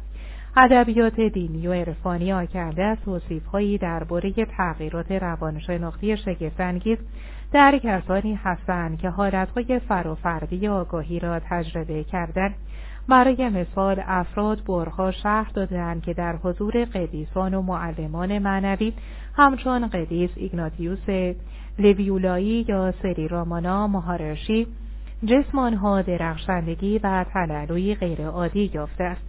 و همین ترتیب بارها در مورد عارفان مسیحی و اهل نظر گزارش شده است که وقتی در حالت شور و خلصه به شکلی فرافردی با عیسی مسیح همزاد پینداری کردن زخمهای خونین زخمهای میخ روی دستها و پاهایشان زخم نیزه روی بدنشان یا آثار خراشیدگی روی سرشان همان جایی که تاج روی سر مسیح قرار گرفت آشکار شده است. عموما تصور بر این است که قدیس فرانسیس آسیسی نخستین کسی بود که این تغییرات در بدنش ظاهر شد. از آن زمان تا کنون آثار تصلیب روی دستها و پاهای بیش از 300 نفر ظاهر شده است. تغییر دیگر و مرتبط با زخمهای میغ نماد ازدواج است. برآمدگی حلقه مانند از گوش که دور انگشت برخی از راهبه ها به وجود میآید و نماد نامزد شدن با مسیح است. مطابق ادبیات تبتی و به تایید معلمان تبتی که ما شخصا با آنها تماسهای گستردهای داشتیم بدن استادانی که در برخی اعمال سری شرکت دارند به دنبال مرگ جسمی حقیقتا ماده زدایی می شود. این در تضاد با گزارش های موجود درباره فساد ناپذیری بدن دیگر مقدسان مثل قدیسه برنادوت و پاراما هانسا یوگانداست که گفته می شود جسمشان ترسیه نمی شود. پدیده دیگری که در باور غربیان تحصیل کرده نمی گنجد اما به دفعات در ادبیات معنوی به آن اشاره شده است عمل بلند شدن از روی زمین است. این پدیده را شاهدان اینی توصیف کردند کسانی که شاهد برخی قدیسان مسیحی بودند. از جمله سنت ترزای آویلیایی یوگی های هندی و لاماهای تبتی و نیز واسطه های احضار ارواح مثل دانیل داگلاس هوم و او زاپیا پالادینو. خود من شخصا شاهد هیچ یک از پدیده های افراطی که در اینجا تشریح شد نبودم اما آماده پذیرش آنها هستم زیرا این وقایع را به دفعات شاهدان معتبر گزارش کردند و به علاوه رابطه تنگ و تنگی نیز با وقایعی دارند که به صورت دست اول در کار خودم مشاهده کردم. کتاب مایکل مورفی به نام آینده بدن مرور شگفت انگیزی است بر رویدادهای فراهنجار در تمام اعصار که به دقت ثبت و ضبط شدن وجه فراروان ورزش در زندگی مدرن رویدادهای غیرعادی از نوعی که تاکنون تشریح شد بیشتر در جای اتفاق میافتند که به هیچ وجه انتظار نمی‌رود یعنی در ورزش ما معمولا کارهای درخشان قهرمانان در ورزشهای مختلف را به ترکیبی از استعداد مادرزاد، استقامت روانی و تمرینهای جسمی نسبت می دهیم. اما گفته های برخی از بزرگترین قهرمانان جهان نشان می دهد که خود آنها نگاه کاملا متفاوتی به قضیه دارند. خیلی ها گزارش دادند که در اوج فعالیت ورزشی در حالتهای شبیه به شروع جذبه عرفانی بودند. تجربه آنها در حوزه روان نهاد مثل تغییر بنیادی زمان و فضا برایشان چیزی نزدیک به معجزه بوده است. کتاب وجه فراروان ورزش به قلم مایکل مورفی و ریوای مجموعه بسیار ارزشمندی از این موارد را گردآوری کرده است که همگی آنها را قهرمانان تقریبا تمام ورزشها گزارش کردند از این گذشته تحقیق مورفی و وایت موارد فراوانی را نشان داده است که در آنها تجربه های درونی و غیرعادی قهرمانان منطبق بر ادراک شاهدان از همان تجربه ها بوده است. فوتبالیست ها، رانندگان ماشین های مسابقه شیر روهای المپیک و دیگران نوعی کن شدن شدید زمان ذهنی را گزارش کردند. به نحوی که احساس کردند تمام وقت دنیا را برای انجام کاری که باید انجام دهند در اختیار دارد قهرمانان گلف فوتبالیست ها موج سواران اقیانوسی چتربازان سقوط آزاد و کوهنوردان تغییرات شدیدی را در بدن خود گزارش کردن این تغییرات را گاهی به شکل تغییر واقعی در شکل و اندازه بدن شاهدان اینی مشاهده کردن فوتبالیست ها شهر دادن که چگونه به نظر رسیده است با غیب شدن و ظاهر شدن در طرف دیگر در دیوار فشرده خط دفاعی نفوذ کردن. دوندگان منبع بیپایانی از انرژی را احساس کردند و حس حرکت بدون تلاش واقعی و بدون تماس واقعی با زمین را تجربه کردند پله فوتبالیست بزرگ گفته است در روزی که همه چیز خوب پیش می‌رفت نوعی آرامش عجیب وجد سرخوشی و انرژی بیپایان را احساس می‌کرد. در چنین روزی کاملا اطمینان داشت که می‌تواند مدافعان حریف را جا بگذارد و از بیان آنها عبور کند. انبوهی از شاهدان معتبر شهادت دادند که به نظر می رسیده از مورهی اویشیبا مخترع ورزش رزمی آیکیدو در موقع نمایش توانایی های خود از قوانین فیزیک فراتر می رود.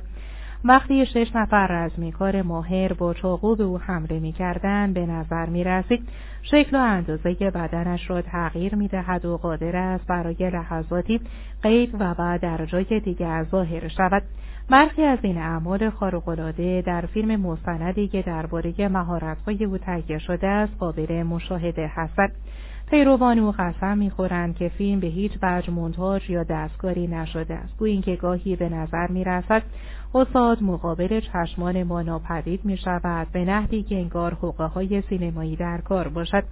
کسانی که شاهد فیلم برداری بودند گزارش کردند که همان رویدادهای معجزه‌آسا را که در فیلم ثبت شده است به چشم دیدن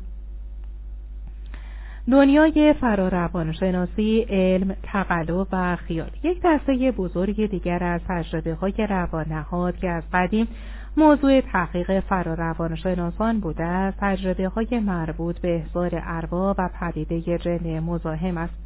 پیش از این به تجربه های فرافردی در ارتباط با موجودات غیر جسمانی و ارواح پرداختیم. این تجربه ها اغلب مربوط به رویدادهای فیزیکی گوناگون و همزمان با رویدادهای درونی یا رویدادهای قابل مشاهده و قابل تایید از سوی افراد متعدد است. بنابراین برای مثال برخی مکانها در جهان روح زده تلقی می شوند به این دلیل که افراد متعدد در بازدید از آن مکانها به شکلی مستقل رویدادهای غیرعادی مشابه را تجربه کردند. تردیدی نیست که وقتی احضار ارواح در اوج محبوبیت و رواج بود یعنی در سالهای آخر قرن نوزدهم و اوایل قرن بیستم بسیاری از شرکت کنندگان قربانی شیادان حقوق باز شدند حتی واسطه های مشهور از جمله اوزاپیا پالادینو گاهی به جرم کلاهبرداری دستگیر می شدن. ولی نباید هر و خشک را با هم بسوزانیم و نتیجه بگیریم که این پدیده سراسر حقه و کلک است به سختی می توان تصور کرد این تعداد محقق برجسته این همه وقت و انرژی خود را در زمینه صرف کرده باشند که در آن هیچ پدیده واقعی برای مشاهده وجود ندارد. تصور نمی کنم هیچ حوزه دیگری باشد که در آن شهادت تخصصی این همه شاهد برجسته را حماقت و زود باوری تلقی کرده و بیاعتبار دانسته باشند باید درک کنیم که در میان محققان جدی افراد بسیاری با صلاحیت علمی بالا وجود داشتند. کسانی همچون فیزیکدان مشهور سر ویلیام کروز پزشک و فیزیولوژیست برنده جایزه نوبل چارلز ریچرد و سر الیولاج یکی از اعضای انجمن سلطنتی انگلستان. جن تقزن پدیده جالب دیگری که مورد مطالعه فراروانشناسان قرار گرفته است در سالهای اخیر در هالیوود محبوبیت عام یافته است. منظورم پدیده است که با اسم آلمانی شناخته می شود به معنای جن حق زن اصطلاح فنی آن جنبش فراروانی خودانگیخته مکرر است. RSTK به طیف وسیع از رویدادهای عجیب و غریب اطلاق می شود که ممکن است خود به خود اتفاق بیفتد و توضیح معقولی برای آنها وجود ندارد. اشیا در هوا به پرواز برمیآیند آتش می‌گیرند یا به زمین میافتند و میشکنند چیزها به شکل مرموزی در داخل یا خارج اتاقهای قفل شده و کشوها یا گنجههای بسته جا به جا می شود. کل یک اتاق یا ساختمان ممکن است با صدای تق ضربه خشخش سود یا حتی صدای انسان پر شود. بررسی ها درباره موارد پولترگیست معمولا به کشف یک نفر اغلب یک نوجوان منتهی می شود که به نظر می رسد منبع بقای غیرعادی باشد. وقتی کشمکش با آن فرد حل و فصل می شود یا فرد را از آن منطقه دور می کنند پدیده پولترگیست معمولا پدیده پولترگیست می‌شد. معمولا زن جوانی بود با سن متوسط 16 سال. در حال حاضر پدیده های از این دست نشان می دهند که هر دو جنس به یکسان در آن دست دارند در حالی که متوسط سن به 20 سال افزایش یافته است. بهترین پژوهشگران با آگاهی از ماهیت بی نهایت مناقشه برانگیز جنبش فراروانی خودانگیخته مکرر آزمودنی های خود را مورد بررسی بسیار دقیق قرار دادن. احتمالا گسترده ترین تحقیق در این زمینه در آلمان در مؤسسه مطالعه توضیح های روانشناسی و بهداشت روانی و تحت هدایت دقیق هانس بندر صورت گرفته است. یکی از بهترین موارد ثبت شده RSPK موردی است که بیش از چهل نفر که اغلب آنها فیزیکدان و متخصص بسیار برجسته بودند. مشاهده کردند رویدادهای پورترگیز در نوامبر سال 1967 در یک دفتر حقوقی در شهر روزنهایم در منطقه باواریا آغاز شد. شروع آن با مشکلاتی در منابع نور بود که نه توضیحی برای آنها وجود داشت و نه تکنیسیان های خبره قادر به اصلاح آنها بودند. گزارش وجود داشت درباره شنیده شدن صداهای بلند از منابع ناشناس خراب شدن دستگاه کپی و اشکال در سیستم تلفن شرکت. دستگاه های کنترل تلفن تماسهایی را ثبت می کردن که هرگز انجام نشده بود. و قبض تلفن شرکت سر به فلک می کشید تصویرهای روی دیوار خود به خود به اغلب 360 درجه کامل حرکت می کردن. لامپ های فلوروسن از سقف سقوط می و کارکنان را به خطر می. محققان تنی چند از فیزیکدانان بسیار برجسته بودند که نمی توانستند علت این مشکلات را پیدا کنند. آنها برای مثال به این نتیجه رسیدند که تماسهای تلفنی که بر اساس اطلاعات موجود بدون حرکات مکانیکی معمول. در شمارهگیر تلفن ثبت شده بودند تقریبا نیاز به هوش و دانش فنی فراتبی و نیز توانایی برآورد فواصل زمانی در حد میلیونیمی ثانیه داشته است. تکنیسیان ها لامپ های فلوروسنت را با لامپ های رشته تعویض کردند که نتیجه جز منفجر شدن لامپ های رشته ای نداشت. اختلال ها تبدیل به چنان خطر جدی برای کارکنان و مشتریان شد که مؤسسه حقوقی برای حفاظت از خود در برابر شکایت های احتمالی در دادگاه جنایی علیه عاملان ناشناس اقامه دعوا کرد. هاسپندر در نهایت توانست منشا اختلالها را که دختری 19 ساله به نام آنماری بود شناسایی کند. آنماری از کارکنان مؤسسه بود و علاقه شدیدی به رئیس خودش وقتی او را به شغل دیگری انتقال دادن مشکلات بلافاصله قطع شد. طبیعت مرموز و مبهم پدیده های روانهاد و مشکلاتی را که ذاتی مطالعه درباره آنهاست می‌توان در نمونه مشهور دیگری از پدیده پولترگیس مشاهده کرد موردی که در سال 1967 محققان آمریکایی ویلیام رول و گیتر پرت مورد مطالعه قرار دادن این مورد به یک کتابدار 19 ساله مربوط می شد. این مرد جوان باید در ارتباط با کارش دائما به یک انبار می‌رفت. هر بار که او به این مکان می‌رفت اشیا از روی قفسه ها به زمین میافتادند و در مورد بعضی از اشیا این اتفاق بیشتر میافتاد. محققان قادر به ترتیب دادن موقعیت های تجربی بودند که در آن امکان مشاهده حرکت اشیا وجود داشت. در موارد متعدد موقعی که اشیا حرکت می کردن دست کم یکی از محققان از مرد جوان چشم بر نمی داشت ولی حتی یک بار هم نتوانستند اشیا را دقیقا در لحظه که میافتادند ببینند اشیا یا لحظه قبل از اینکه آنها قصد تماشا کردن داشتند یا بلافاصله بعد از موقعی که در حال تماشا بودند میافتادند بر این اساس می توان حد زد همان منبع آگاهی که اشیا را به حرکت در میآورد. از نیات محققان نیز آگاه بود و اعمال آنها را به شکلی کاملا غیرعادی پیش بینی می کرد. اشیای پرنده ناشناس بشقاب های پرنده را نیز باید به فهرست بحث برانگیزترین تجربه های روانه ها در دوران جدید اضافه کنید.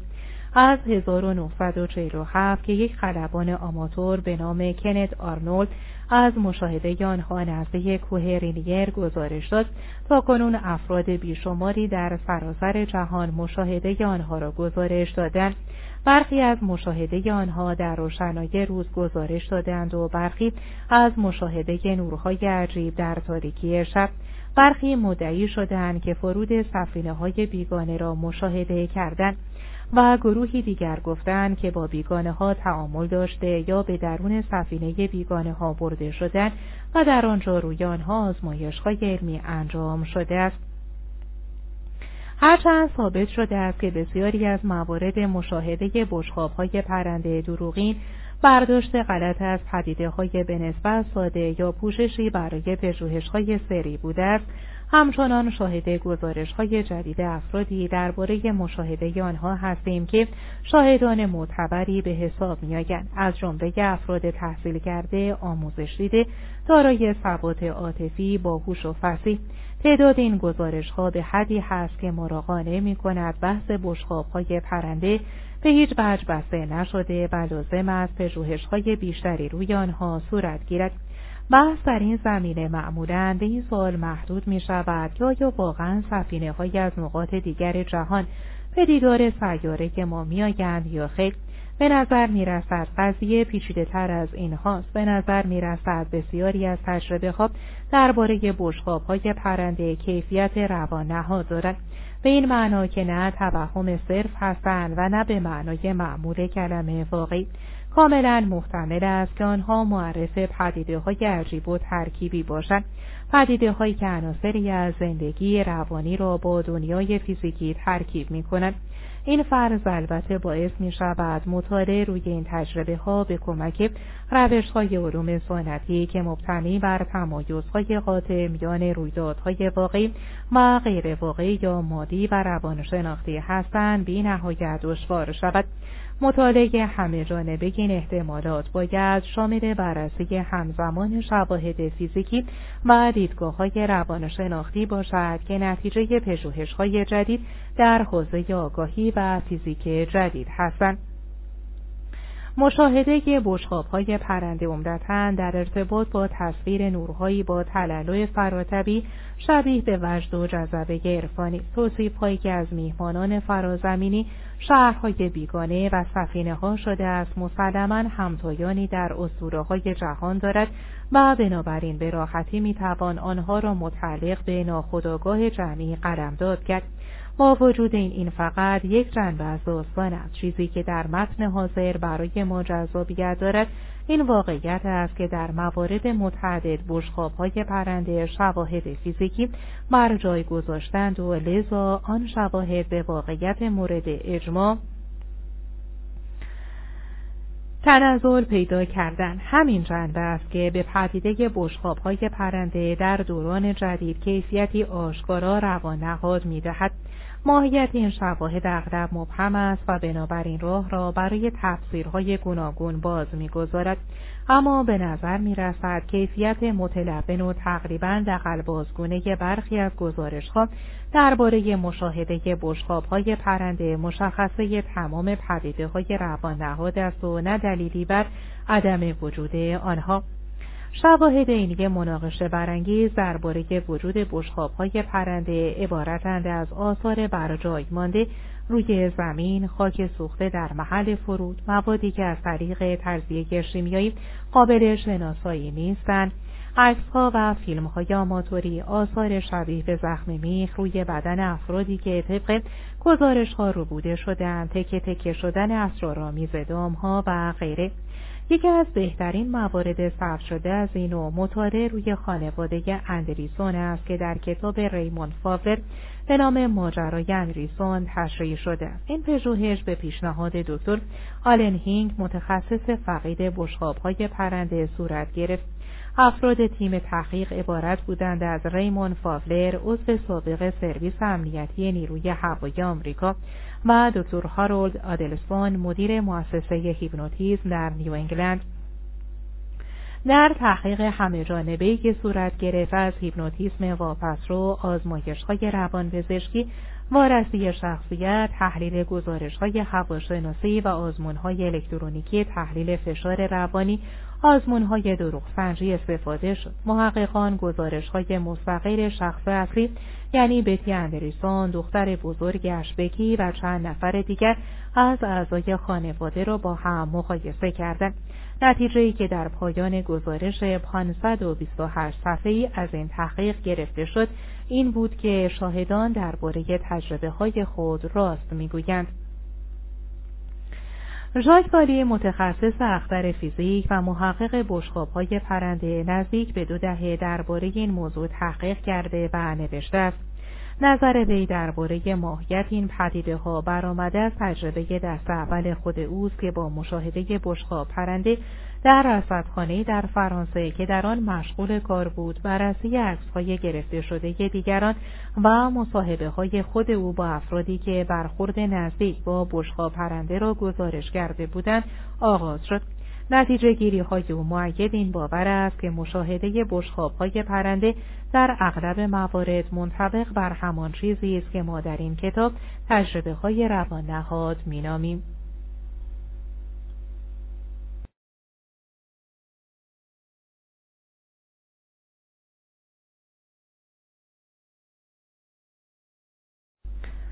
صفحه دویست و چهل و پنج. وادی بر پایه سالها تحقیق فشرده اخیرا به نتیجه رسید که دست کم برخی از های پرنده واقعیت فیزیکی دارند. اما همزمان با تجربه های درونی غیرعادی کسانی که دیدن های پرنده را گزارش کردند مرتبط هستند. او نتیجه گرفت که سفینه ها از بودهای دیگر فضا و زمان میآیند که با جهان خود ما همزیستی دارند و شاید به معنای معمول کلمه فرازمینی نباشند. مال این فرض را مطرح می کند که موجودات هوشمند بیگانه که های پرنده را ساختند و کنترل می کنند شاید قادرن فضا و زمان را به نحوی دستکاری کنند که فعلا حتی در تصور ما نیز نمی گنجد. این احتمال وجود دارد که وضعیت آگاهی مشاهده کننده به بشخاب های پرنده اجازه می دهد وارد بود فضایی و زمانی که او شوند و قابل رویت گردند. اما بشخاب های پرنده زایده تخیل فرد مشاهده کننده نیستند. آنها نیز مثل ارواح راهنمای یون کاملا مستقل از آگاهی ما وجود دارند. به عبارت دیگر موجودات فرازمینی ساخته تخیل ما نیستند بلکه از آگاهی ما برای ورود به سطح روزمره واقعیت ما استفاده می کنند. در مطالعه پدیده های پرنده حتی جدیترین محققان نیز با مسائلی روبرو می‌شوند که شاید دانش فعلی ما پاسخی برای آنها نداشته باشد. قبل از هر چیز بر اساس دانش فعلی خیلی نامحتمل به نظر می رسد که در سیاره های دیگر منظومه شمسی زندگی هوشمند وجود داشته باشد. لذا موجودات فرازمینی قاعدتا باید از جای آمده باشند که چندین سال نوری با ما فاصله دارد. آنها باید صاحب فناوری باشند که حتی در تخیل ما نیز نمی گنجد. یا سفینه های آنها با سرعت های بیشتر از سرعت نور حرکت می کند و یا قادرن از ابعاد فضا و زمانی که ما می شناسیم بگریزند و در ابرفضا سفر کنند یا اینکه آنها به کلی از ابعاد دیگری از فضا و زمان میآیند اگر تمدنی در فضا وجود دارد که به چنین تسلطی بر آدم رسیده است شاید بتوانیم فرض کنیم آنها از فناوری لازم برای استفاده از آگاهی فردی و فرافردی به شیبه هایی که برای ما کاملا ناشناخته است نیز برخوردارند. اگر همه اینها درست باشد هیچ بعید نیست که دیدار آنها از ابعاد واقعیت خود ما به احتمال زیاد برای ما رویدادی خیالی و کهن الگویی یا تجربه هایی ظرفبینانه جلوه کند. حتی می توانیم فرض کنیم اگر آنها دلیلی برای پنهان کردن دیدارهای خود از زمین دارند از این فناوری نیز برخوردارند که از تلاشهای همدیگه بشر در راه تداوم بخشیدن به حقه های پرنده به منظور ایجاد سردرگمی و ناباوری بهره برداری کنند.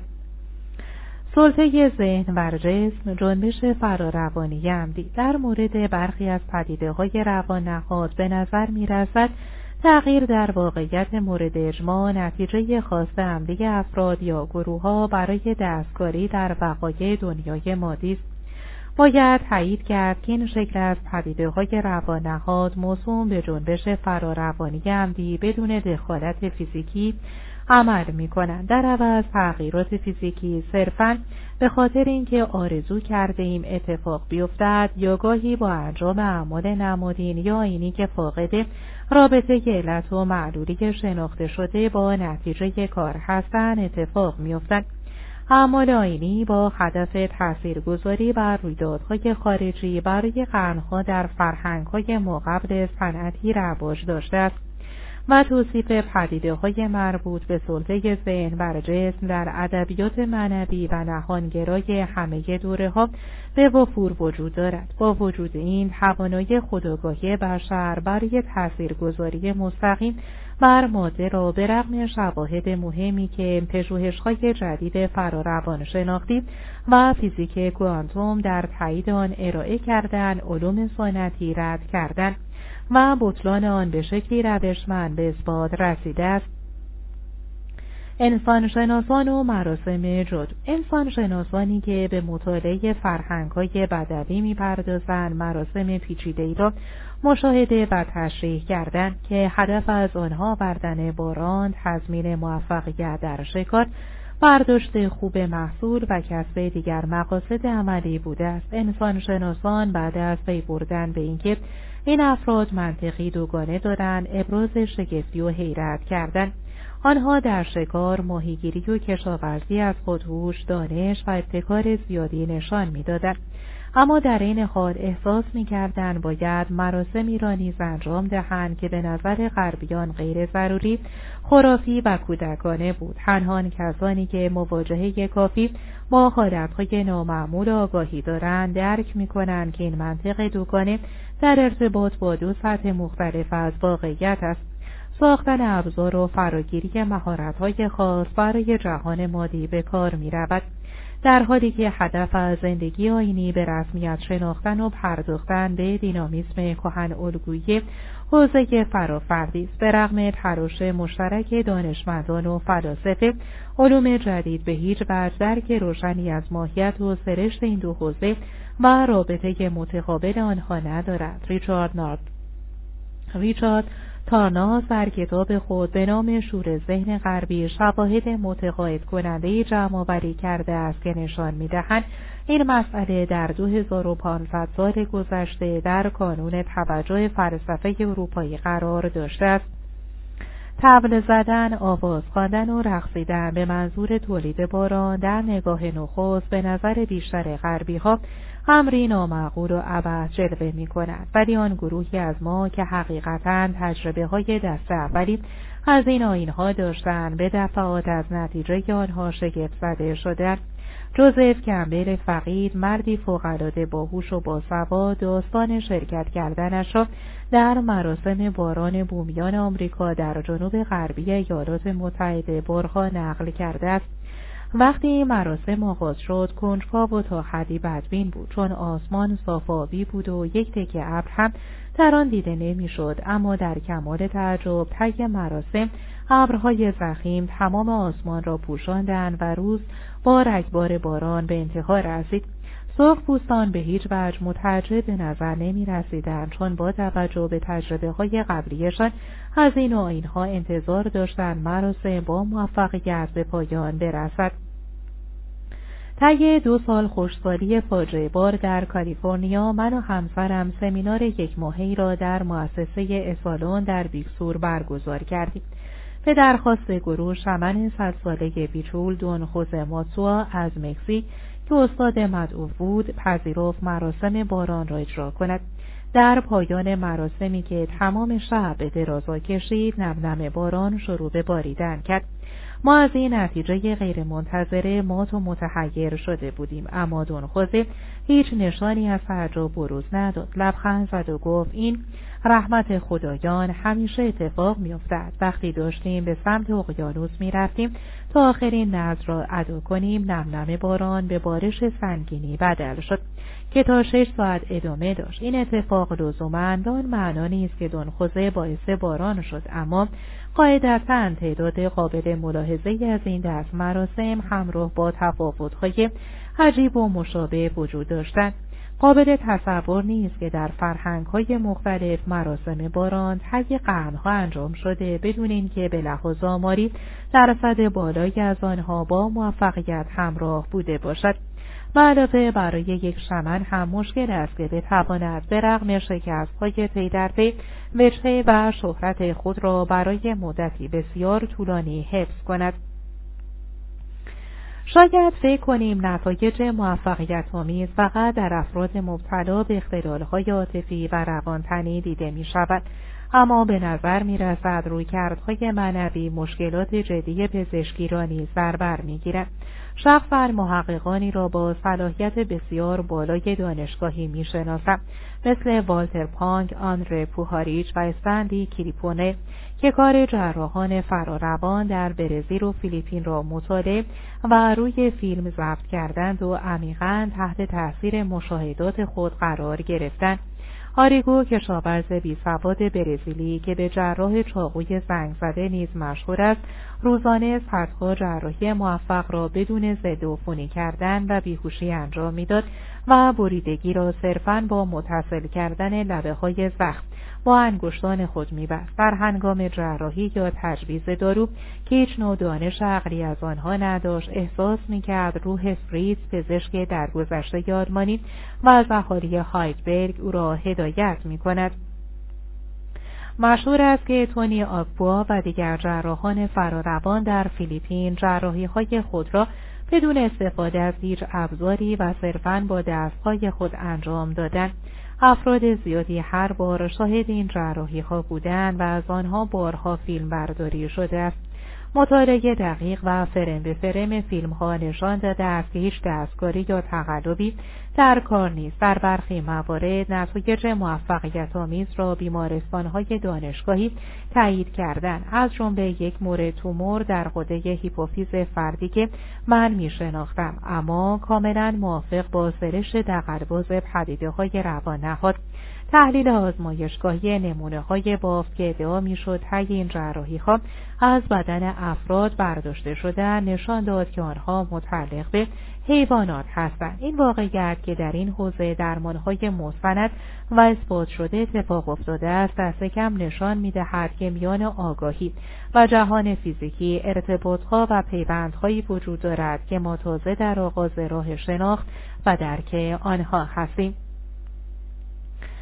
در آن روی سکه تاثیرات منفی نفرین کردن و تلسم کردن را نیز انسان شناسان و پزشکان غربی به ثبت رساندند این مسئله در میان انسان شناسان امری کاملا شناخته شده است که برای مثال افرادی از فرهنگهای بدری که جادوگران تلسمشان می‌کنند معمولا به شدت مریض می‌شوند یا حتی میمیرند.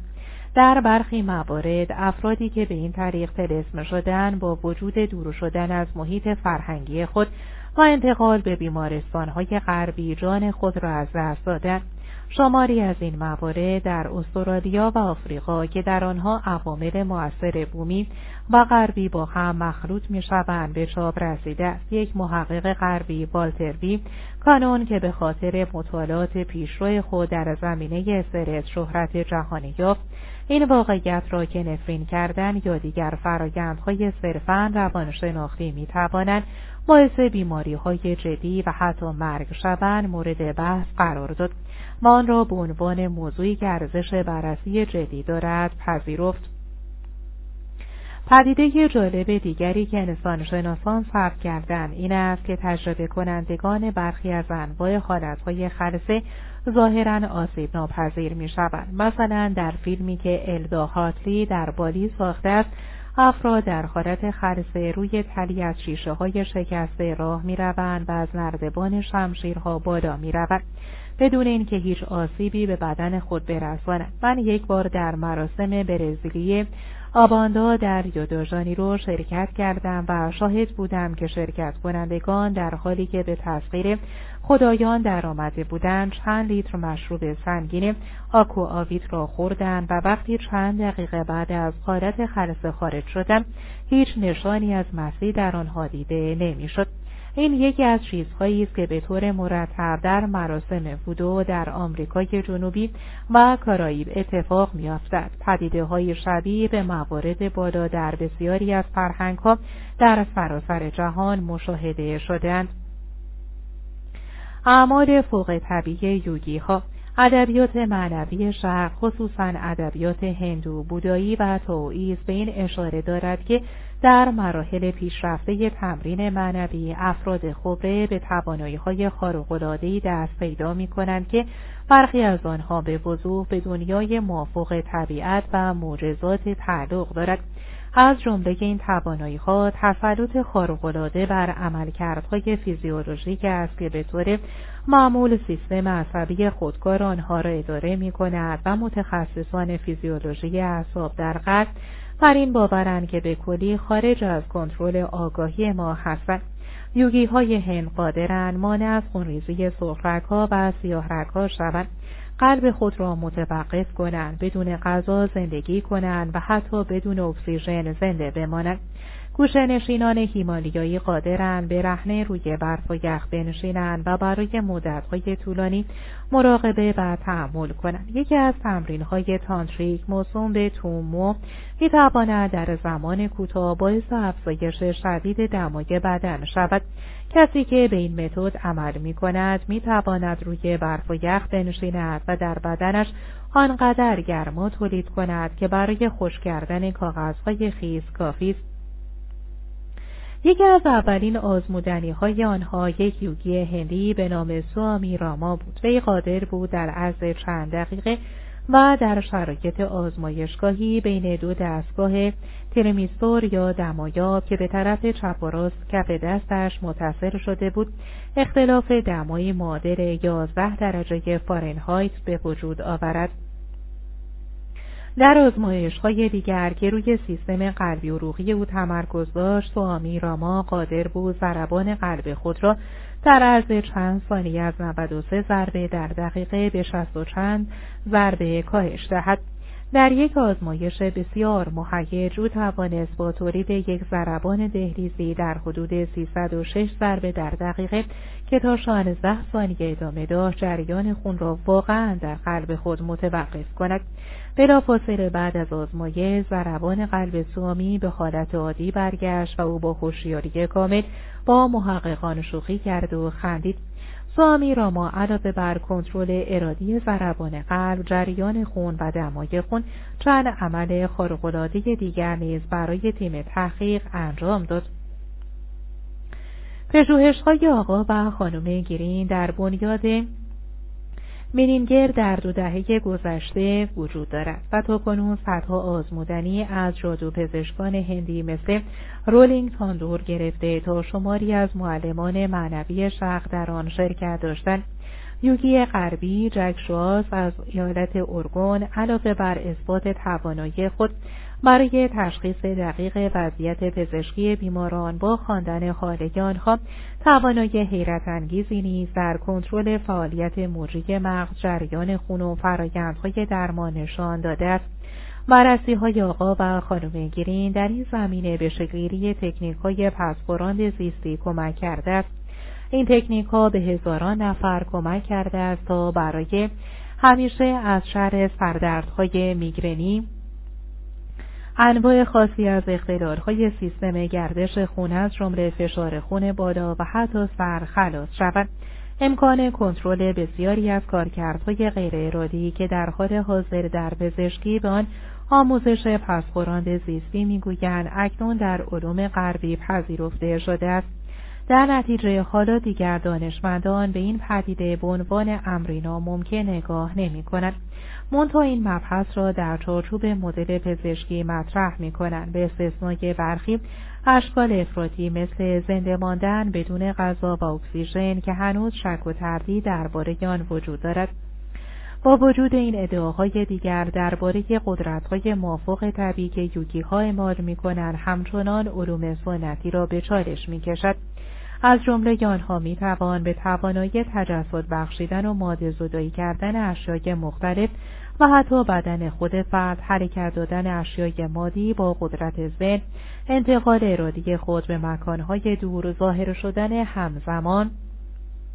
در دو جای مختلف زومکان و بلند شدن از روی زمین اشاره کرد. وجود چنین پدیده های ظاهرا غیر ممکنی باید در پژوهش های آینده اثبات یا رد شود اما در پرتو کشف های صورت گرفته در فیزیک کوانتوم در زمینه رابطه یا آگاهی و ماده حتی این پدیده ها نیز دیگر مثل سابق نامعقول به نظر نمی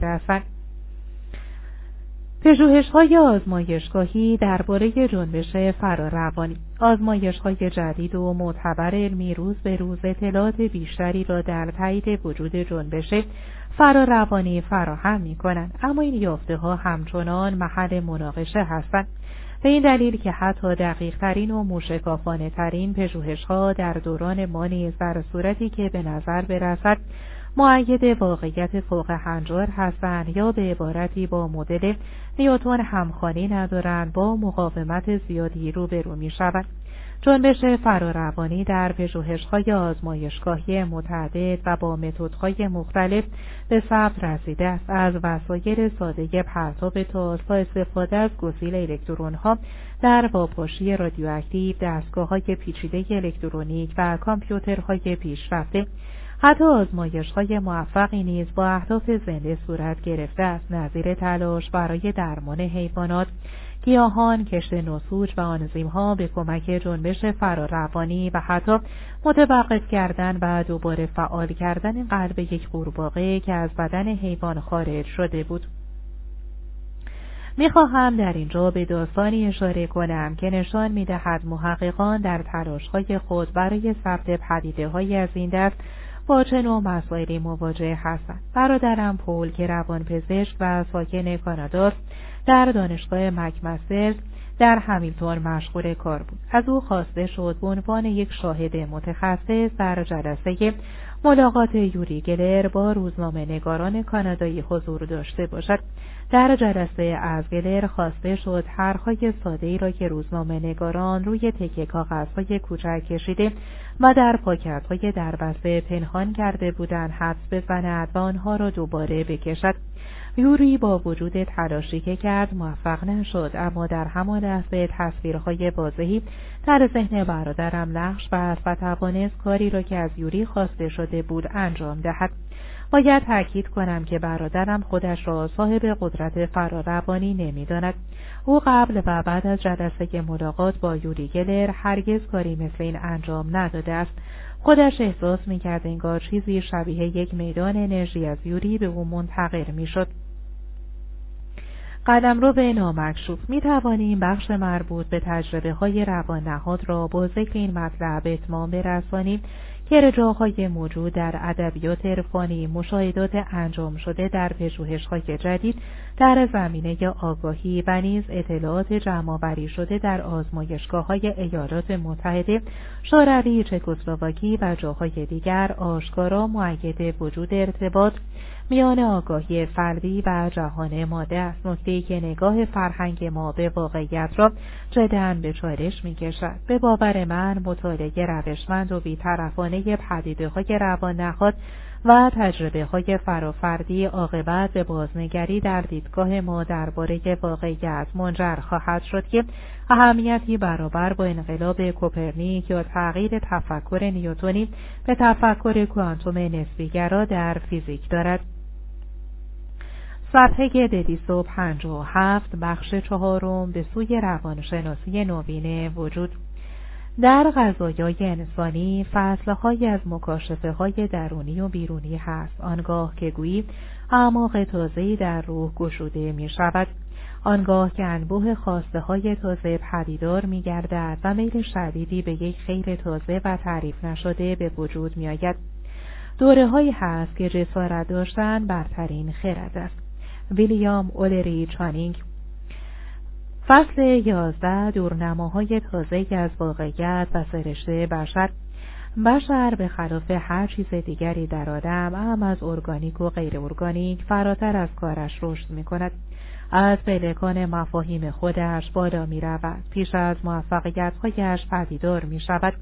جان اشتاینبک نگاه جدید به روان که در این کتاب تشریح شده است دلالتهای گسترده نه فقط برای هر یک از ما به عنوان فرد بلکه برای متخصصان روانپزشکی روانشناسی رواندرمانی و پزشکی دارد. و علاوه می‌تواند به گشوده شدن قلمروهای وسیع و تازه در مطالعه تاریخ تطبیق مذاهب انسانشناسی فلسفه و حتی سیاست کمک کند. مطالعه عمقی روی تاثیر این کار بر تقریبا تمام حوزه های علمی و تحقیقی البته مستلزم نگارش چندین جلد کتاب است.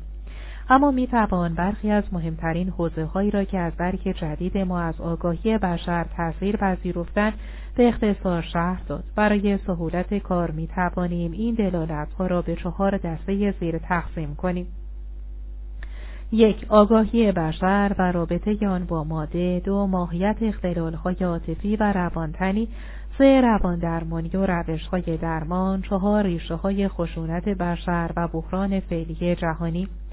آگاهی بشر و رابطه آن با ماده. علوم نیوتونی دکارتی ماده را بنیان جهان میپندارند دانشمندانی که هواداری نظام فکری هستند آگاهی را محصول فرایندهای روانشناختی درون مغز ترسیم می کنند. از این دیدگاه آگاهی هر یک از ما محصور در درون جمجمه مان و مطلقا جدا از آگاهی دیگران است. علوم سنتی همچنین به آگاهی به منزله پدیده منحصرا انسانی مینگرد و حتی عالیترین اشکار زندگی جانوری نیز از دید آنها فرق چندانی با ماشینهای مکانیکی ندارند اما مطالعه دقیق تجربه هایی که در حالت های نامعمول آگاهی حاصل می شوند خصوصا هایی که ماهیت فرافردی دارند شواهد قانع کننده ای دار بر ناقص و نادرست بودن تعاریف قدیمی از آگاهی ارائه می دهند. جدیدترین پژوهشها نشان می دهند که آگاهی و تجربه بشر از مغز تأثیر میپذیرد اما منشأ آن در مغز نیست و وابستگی مطلق نیز به ندارد آگاهی به وضوح قادر است کارهای انجام دهد که مغز و اعضای حسی ما توان انجام آنها را ندارند. گمان به صحت این امر فقط به روانشناسی فرافردی محدود نمی شود و در واقع یکی از بنیانگذاران پژوهش‌های جدید مغز جراح مشهور اعصاب وایلدر پنفیلد آن را ابراز کرده است. پنفیلد در سالهای آخر زندگیش کتاب راز ذهن را نوشت و در آن مشاهداتش را درباره رابطه مغز انسان و آگاهی خلاصه کرد. او ابراز داشت که به عنوان جراح اعصاب اعتقاد دارد منبع آگاهی در مغز نیست. پژوهش های بعدی و خصوصا مرگ شناسی در بخش مطالعه تجربه های نزدیک مرگ شواهد متقاعد کننده ای را در تایید موضوع پانفیلد فراهم کرده است. یافته های جدید علمی کم کم صحت باورها در فرهنگ های چند هزار ساله را تایید می کند و نشان می دهند که روان فردی ما در تحلیل نهایی جلوه از آگاهی کیهانی و هوشی است که در همه هستی جریان دارد. تماس ما با این آگاهی کیهانی هرگز به طور کامل قطع نمی شود. زیرا ما هرگز کاملا از آن جدا نیستیم. این مفهوم به شکلی مستقل در سنتهای عرفانی سراسر جهان یافت می شود و آلدوس هاکسلی آن را فلسفه جاویدان نامیده است. ما با توجه به نقش نگاری جدید از آگاهی انسان به تدریج بررسی های انسان شناسان و تاریخدانان را در نور تازه مینگریم. ما مجهز به دانش تجربه های پیش از تولد تجربه های فرافردی و پدیده های روان نهاد معانی تازه‌ای در آینهای باستانی گذشت. مراسم درمان و رازهای کهن مرگ و تولد دوباره میابیم مثلا آینهای گذر را در نظر بگیرید که تا قبل از عصر صنعتی بخش مهمی از زندگی بشر را تشکیل می‌داد. نقش آینهای گذرین بود که انتقالهای مهم زیست شناختی و اجتماعی را مشخص و حرکت آنها را تصویر کند انتقالهایی مثل تولد، ختنه، بلوغ جنسی، ازدواج، مرگ و مهاجرت قبیلی. بیشتر این مراسم مستلزم حالتهای نامعمول آگاهی بود که به کمک یکی از چند تکنیک موجود ایجاد می‌شد. نوآموزانی که در این مراسم شرکت می‌کردند اغلب مرگ و تولد دوباره و نیز پیوندهای عمیق در حوزه فرافردی را تجربه می‌کردند. در انواع مراسم درمان برای افراد کل قبیله یا حتی کل کیهان نیز معمولا از فنون دگرگونساز ذهن برای پیوند دادن شرکت کنندگان با نیروهای برتر در طبیعت یا آدم استفاده می‌شد. روان پزشکی سنتی هرگز این اشکال تجربه جهان شمول بودن و اهمیت فرهنگی و روانشناختی آنها را به قدر کفایت توضیح نداده. فرصت مشاهده علمی حالتهای نامعمول آگاهی در مردم متعلق به فرهنگ خودمان کلید کاملا تازه‌ای را برای کشف معنای سفرهای باستانی به واقعیتهای دیگر در اختیارمان گذاشته است. اکنون روشن است که این اعمال باستانی نه پدیده های آسیب شناختی بودند و نه محصول خرافات بدوی بلکه اعمال معنوی مشروع و بسیار پیچیدهای بودند برای تصدیق و ادای احترام به دیدگاهی از آگاهی که بس وسیعتر از دیدگاه طرفداران مدل نیوتونی دکارتیست علاوه بر این حتی محتاطترین دانشمندان و باهوشترین افراد در زمانه و فرهنگ ما وقتی با حالتهای نامعمول آگاهی آشنا می‌شوند این تجربه ها را عمیقا تکان دهنده و شخصا با معنا مییابند چنان که باعث پیشرفت های شگرف در باورهای آنها می شود. یکی از مهمترین تغییراتی که اغلب مردم در حالتهای نامعمول آگاهی تجربه می کنند رسیدن به درک جدیدی از نقش معنویت در طرح جهانی چیزهاست طی قرن حاضر روانشناسی و روانپزشکی دانشگاهی معنویت را محصول خرافه پرستی تفکر جادوی بدوی و آسیب شناسی علنی تلقی کرده و آن را رد کردند.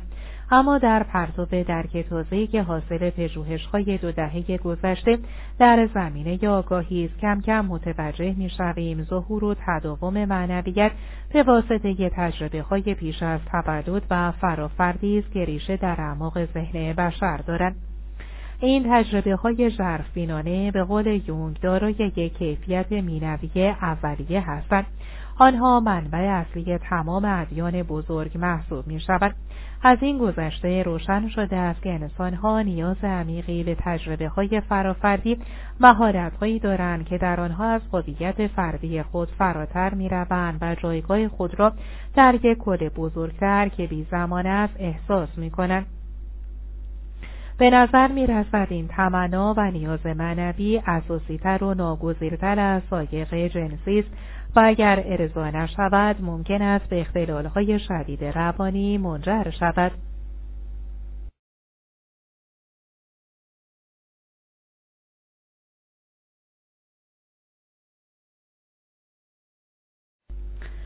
صفحه 263 ماهیت اختلالهای عاطفی و روانتنی. مشاهدات جدید در زمینه آگاهی انسان همچنین دیدگاه های ما را درباره سلامت روانی از بیخوبان تغییر داده است. روان پزشکی به واسطه پیشرفت های مشخص تاریخی به یک رشته پزشکی تبدیل شد. آغاز این فرایند به قرن پیش قرن نوزدهم باز میگردد یعنی زمانی که برای برخی از اختلالهای ذهنی دلایل زیست شناختی مثل عفونتها تومورها کمبود غذایی و بیماریهای وخیمتر شونده مغز پیدا شد البته بررسی های بعدی نتوانست وجود دلایل زیست شناختی را برای اغلب روان رنجوری ها، افسردگی ها و بیماری های روانتنی به اثبات برساند.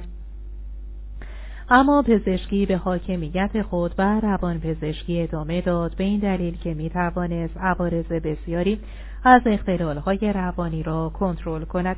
در حال حاضر مدل پزشکی همچنان نقش بزرگی در نظریه روانپزشکی روشهای بالینی آموزش روانپزشکان و پزشکی قانونی ایفا می کند اصلاح بیماری ذهنی با بیدقتی برای شرایط متعددی که در آنها مبنای ارگانیک یافت نشده است به کار می رود. علایم بیماری به تبعیت از پزشکی نمود بیرونی یک فرایند آسیب شناختی ترقی می شوند و شدت علایم نیز معیار مستقیمی است برای سنجش شدت اختلال جریان اصلی روانپزشکی تلاشهای خود را عمدتا روی فرونشاندن عوارض متمرکز کرده است.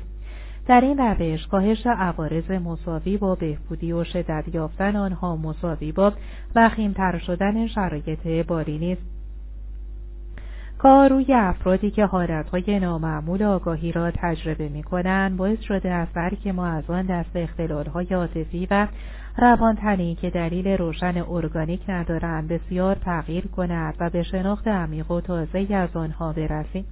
این کارها نشان داده است که همه ما دارای سوابق درونی از آسیبهای جسمی و عاطفی هستیم که برخی منشأ زندگی نامه یا پیش از تولد دارند و برخی ماهیتا فرافردی هستند.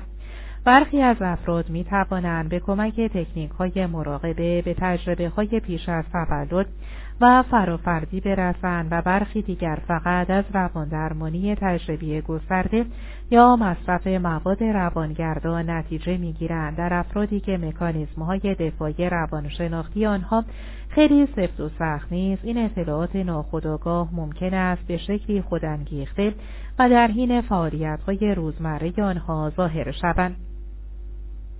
حالتهای نامعمول آگاهی معمولا مثل یک سیستم رادار درونی عمل می کنند و بعد از یافتن قدرتمندترین بارهای عاطفی اطلاعات مربوط به آنها را به آگاهی میآورند تا در آنجا حد و فصل شوند در این فرایند عوارضی که قبلا وجود داشتند تشدید می شوند و اطلاعات سابقا پنهان در ناخودآگاه که از آنها حمایت می به سطح می. فرایند تشدید عوارض و سپس هر فصل آنها منطبق بر اصول همان نظام درمانی است که هومیوپاتی نامیده می شود. هومیوپاتی به علایم بیماری نه به عنوان مسئله بلکه به عنوان نمود بیرونی فرایند درمان می نگرد. این البته در تضاد با نظریه های پزشکی مدرن است.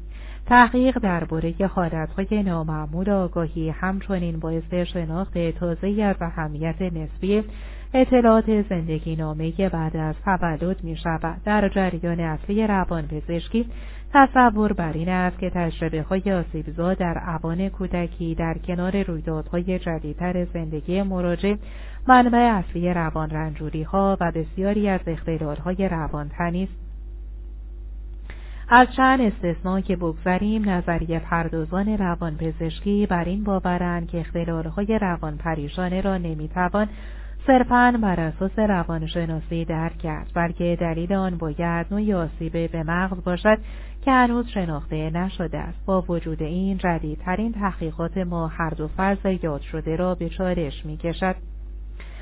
با مشاهده مراجعان در حالتهای نامعمول آگاهی کشف کردیم که علایم روان رنجورانه یا روانتنی در آنها اغلب به چیزی بیش از سطح زندگی نامه روان مربوط می شود. در آغاز ممکن است متوجه شویم که علایم بیماری با رویدادهای آسیبزایی که فرد در نوباوگی یا کودکی تجربه کرده است ارتباط دارد به همان نحوی که در روانشناسی سنتی تشریح می شود.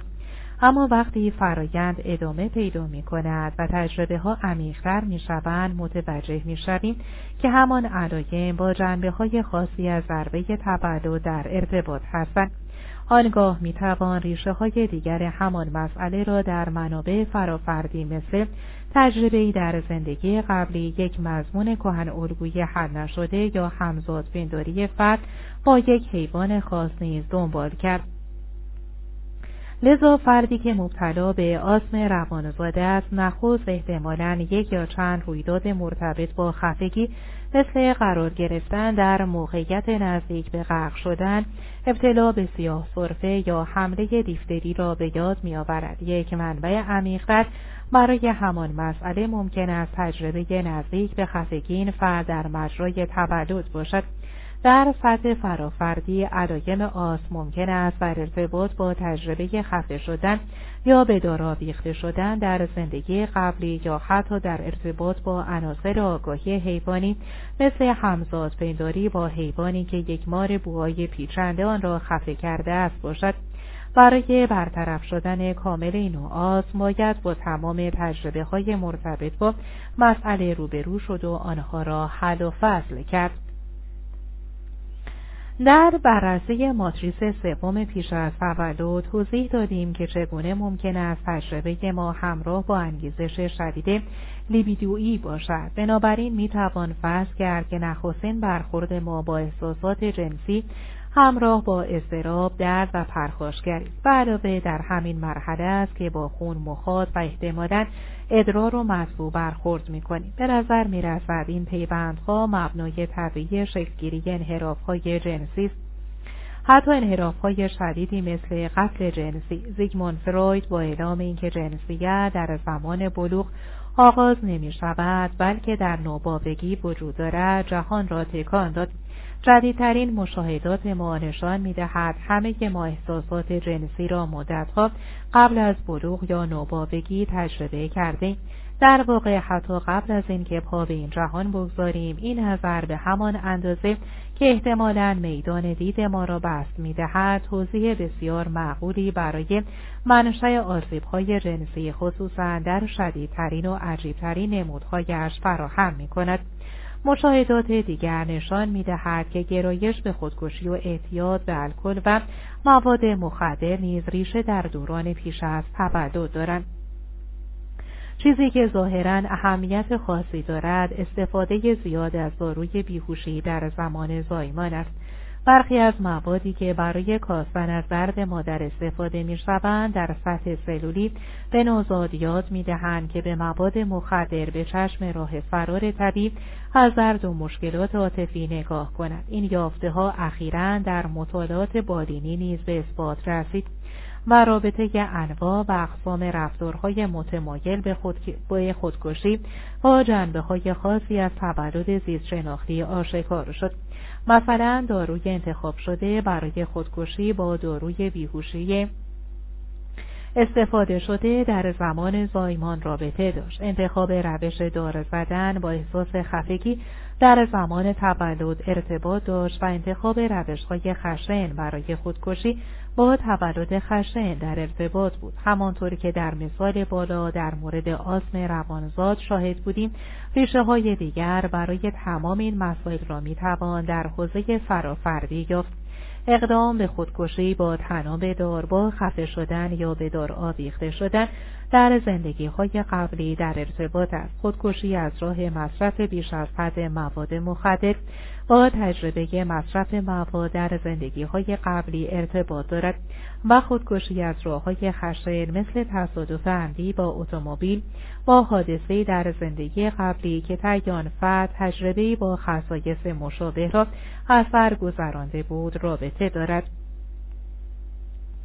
اگر نقشه روان را به روشی که در این کتاب تشریح شد دهیم بسیاری از حالتهایی که به طور سنتی به برخی فرایندهای آسیب شناختی ناشناخته در مغز نسبت داده شدن ناگهان در نوری کاملا تازه ظاهر می شود.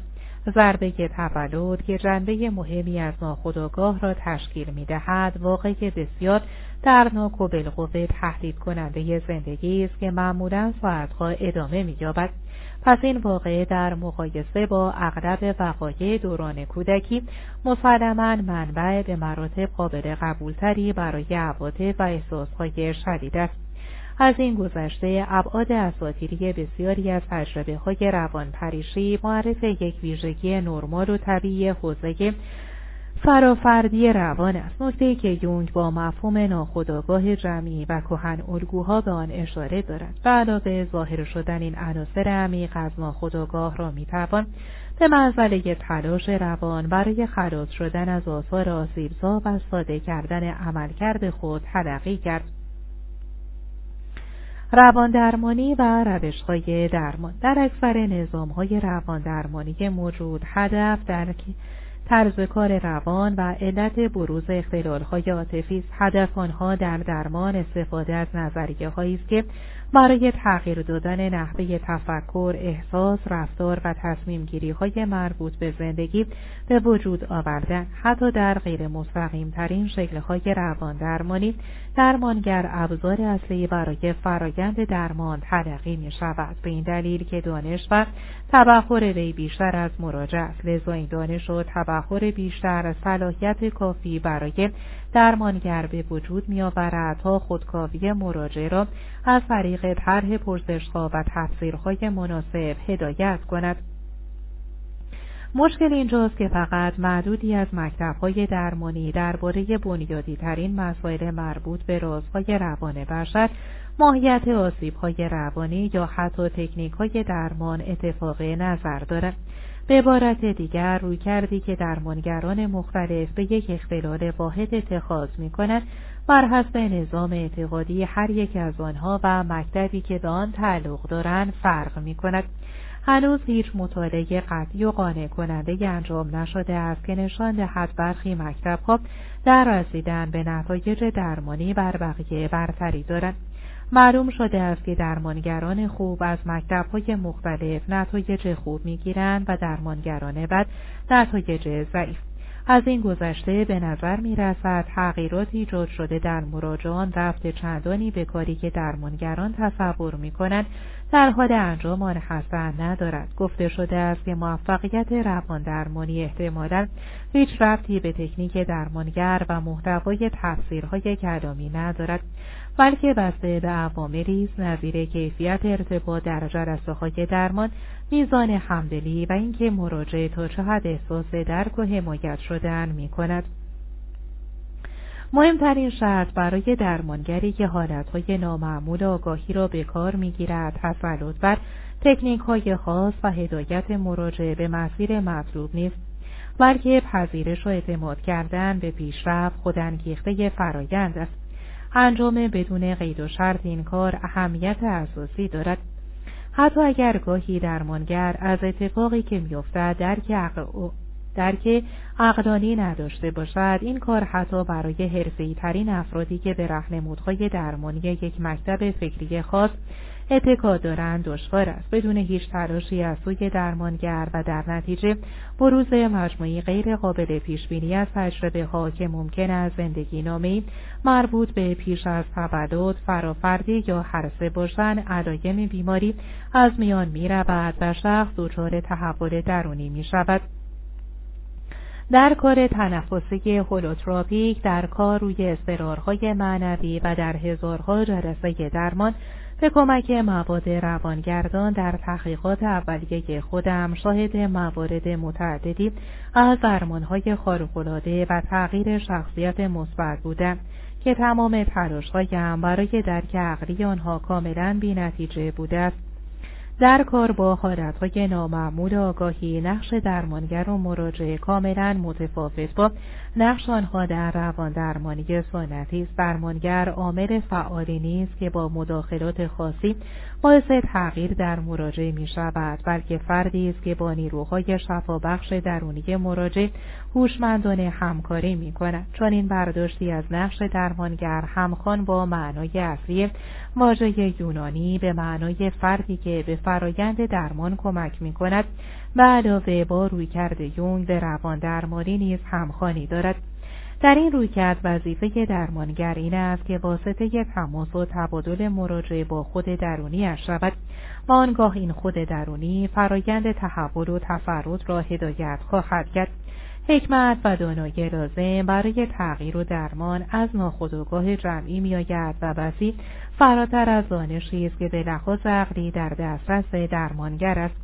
گرچه درمانگر و مراجعه ممکن است گاهی به خاطر فقدان درک عقلی در فراینده درمان احساس ناکامی کنند تغییرات چشمگیر و مثبتی که در دوره های زمانی نسبتا کوتاه در مراجعه حادث می شود این احساس ناکامی را کاملا جبران می کند در این نوکار محال است که بتوان از یک چارچوب سفت و سخت مفهومی استفاده کرد و مسائل مراجعه را به زور در های از پیش تعیین شده ریخت همانطور که یونگ اشاره می کند هیچ تضمینی نیست که آنچه ما در یک جلسه درمانی خاص مشاهده می کنیم قبلا دیده شده و بر اساس مکاتب موجود قابل درک باشد.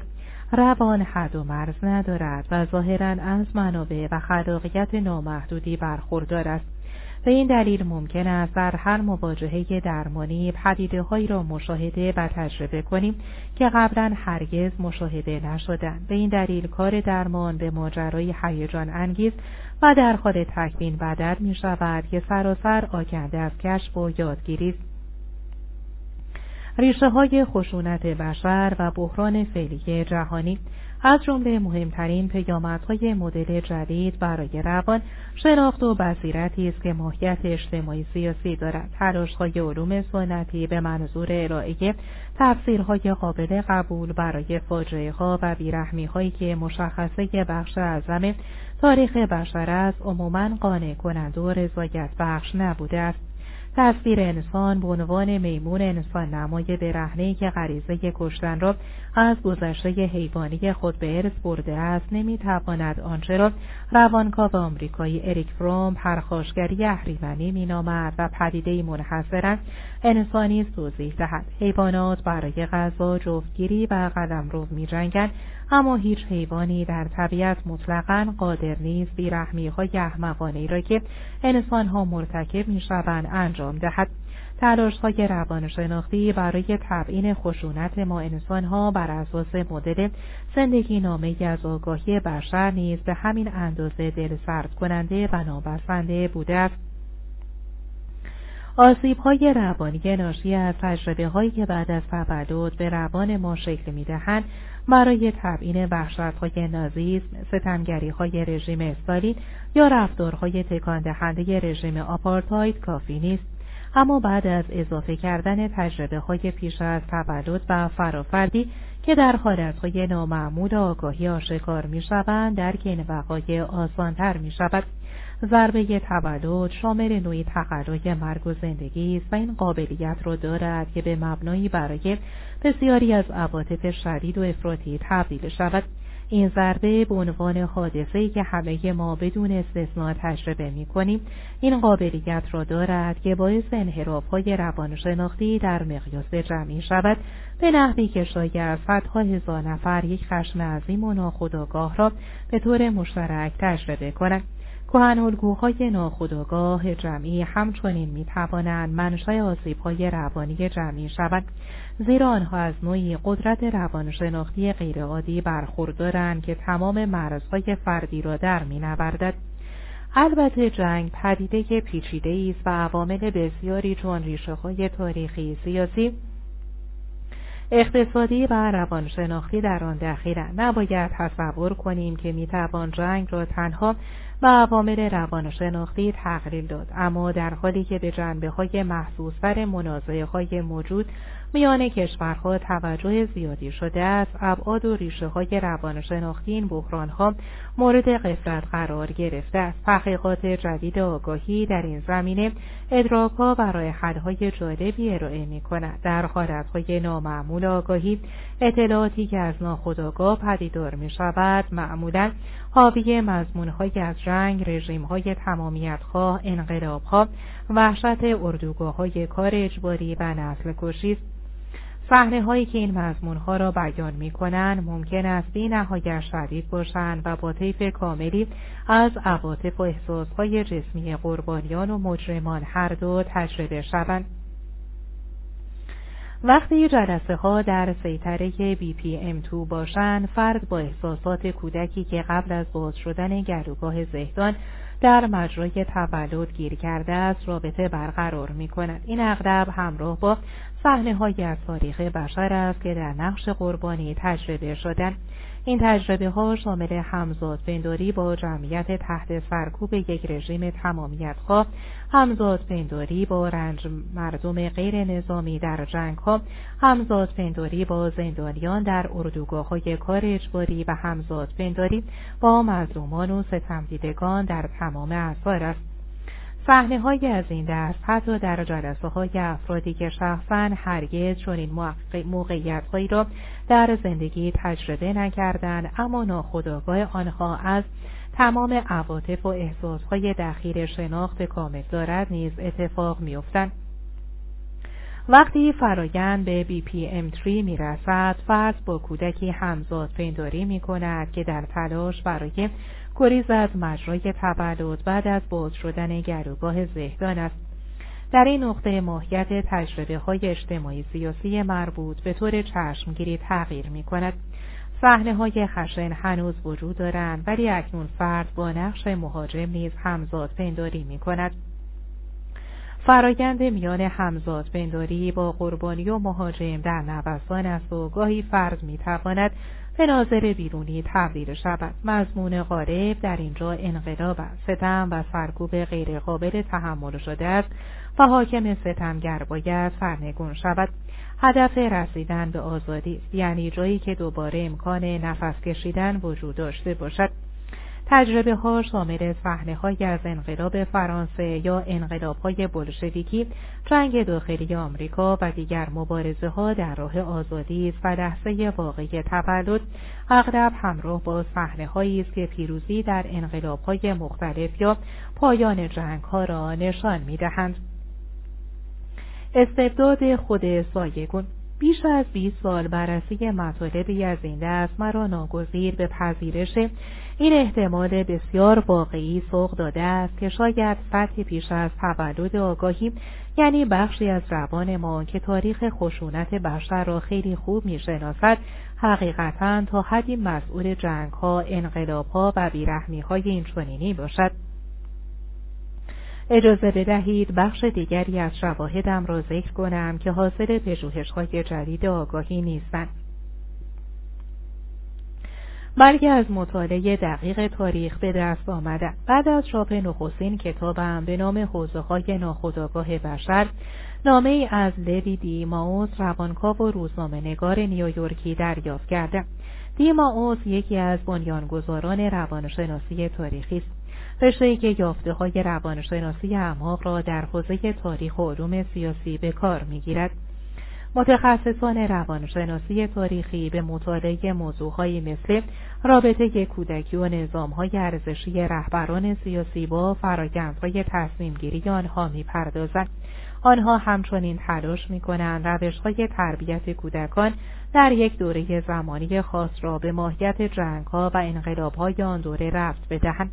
لوی دیماوس به یافته های من در زمینه ضربه تولد و دلالت های اجتماعی سیاسی محتمل آن خیلی علاقه من شده بود.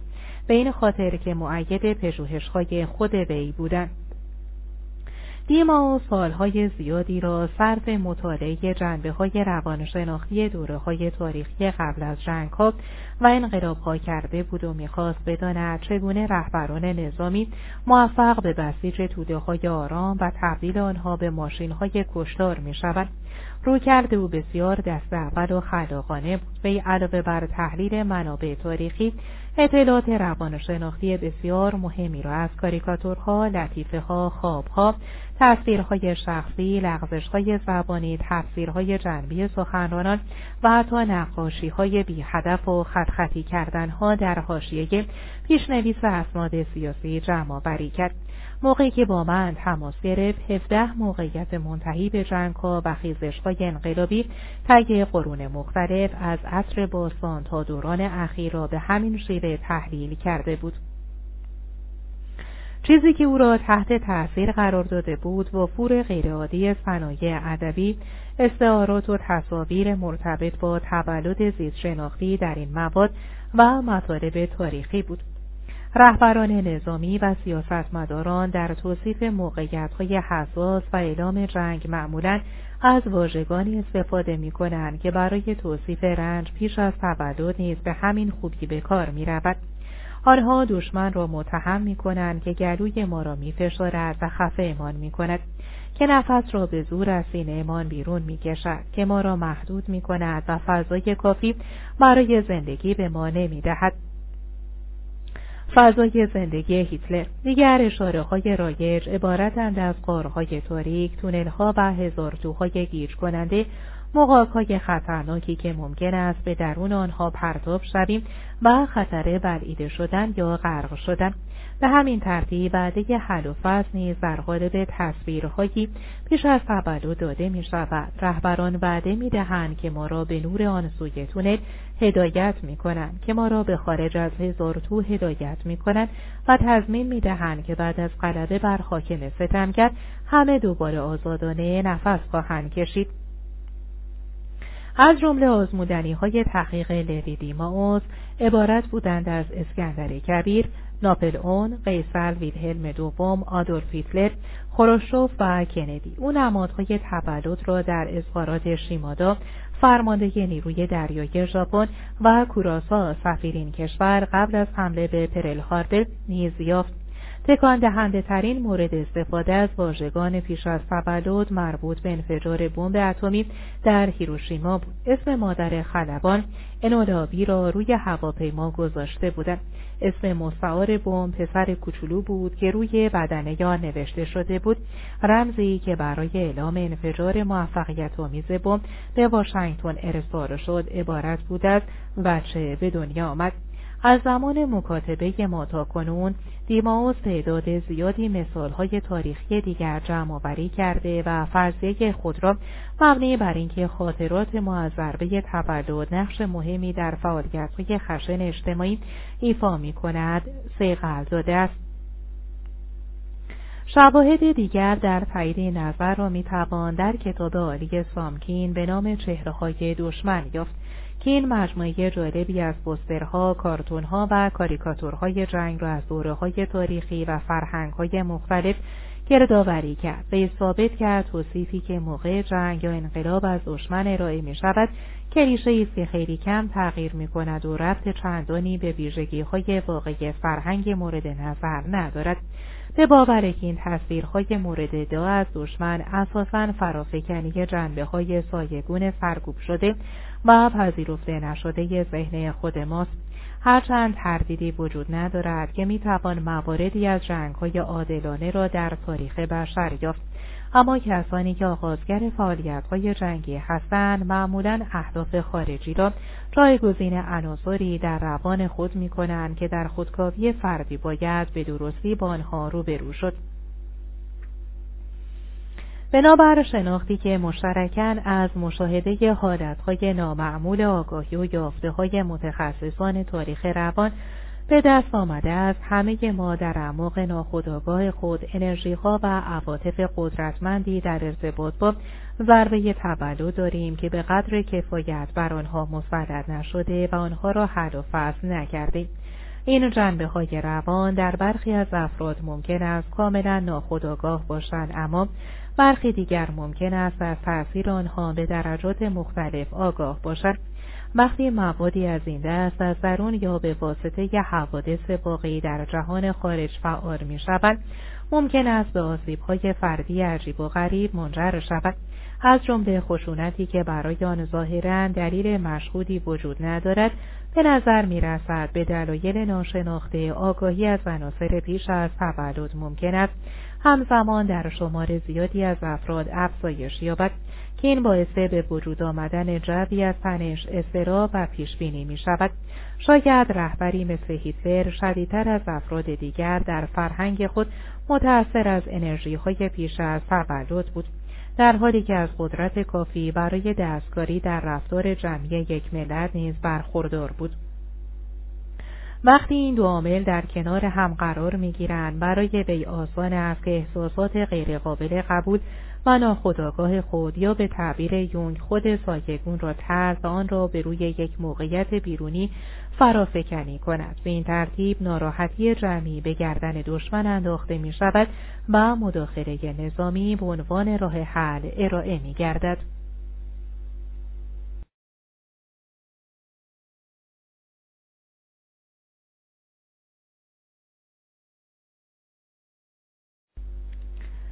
صفحه 278 جنگ فرصتی است برای رها کردن مکانیزم های دفاعی روان که به طور معمول گرایش های خطرناک پیش از تولد را مهار می کند.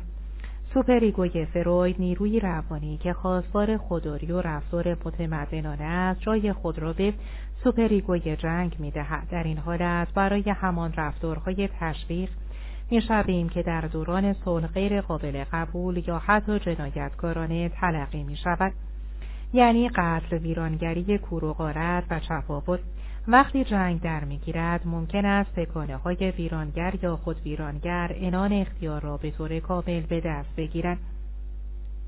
عناصر پیش از تولد که به طور معمول با آنها در مرحله خاصی از فرایند درونکاوی و تحول BPM2 و BPM3 روبرو می شویم اکنون در موقعیت های واقعی و خارج از ما نمود می خواه در نبرد تن به تن در میدان جنگ یا به شکل اخبار تلویزیون.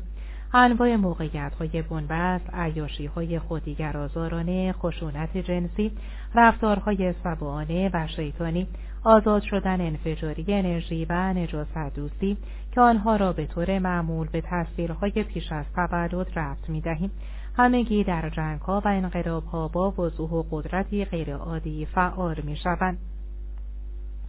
در دورانی که رژیم مارکسیستی بر چکسلواکی حاکم بود من سالها مشغول کار تجربی عمیق در پراگ بودم. در آن سالها انبوهی از اطلاعات جالب را درباره دینامیسم روانشناختی کمونیسم جمع آوری کردم.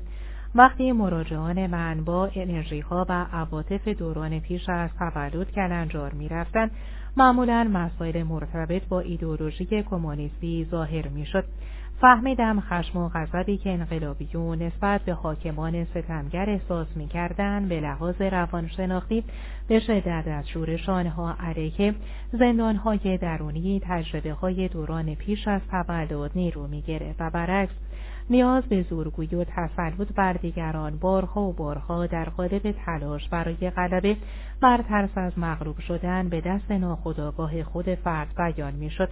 لذا به نظر می رسد درگیری خونین حاکم ستمگر و فرد انقلابی نمود خارجی اختشاش و آشوبی است که در مجرای تولد تجربه می شود.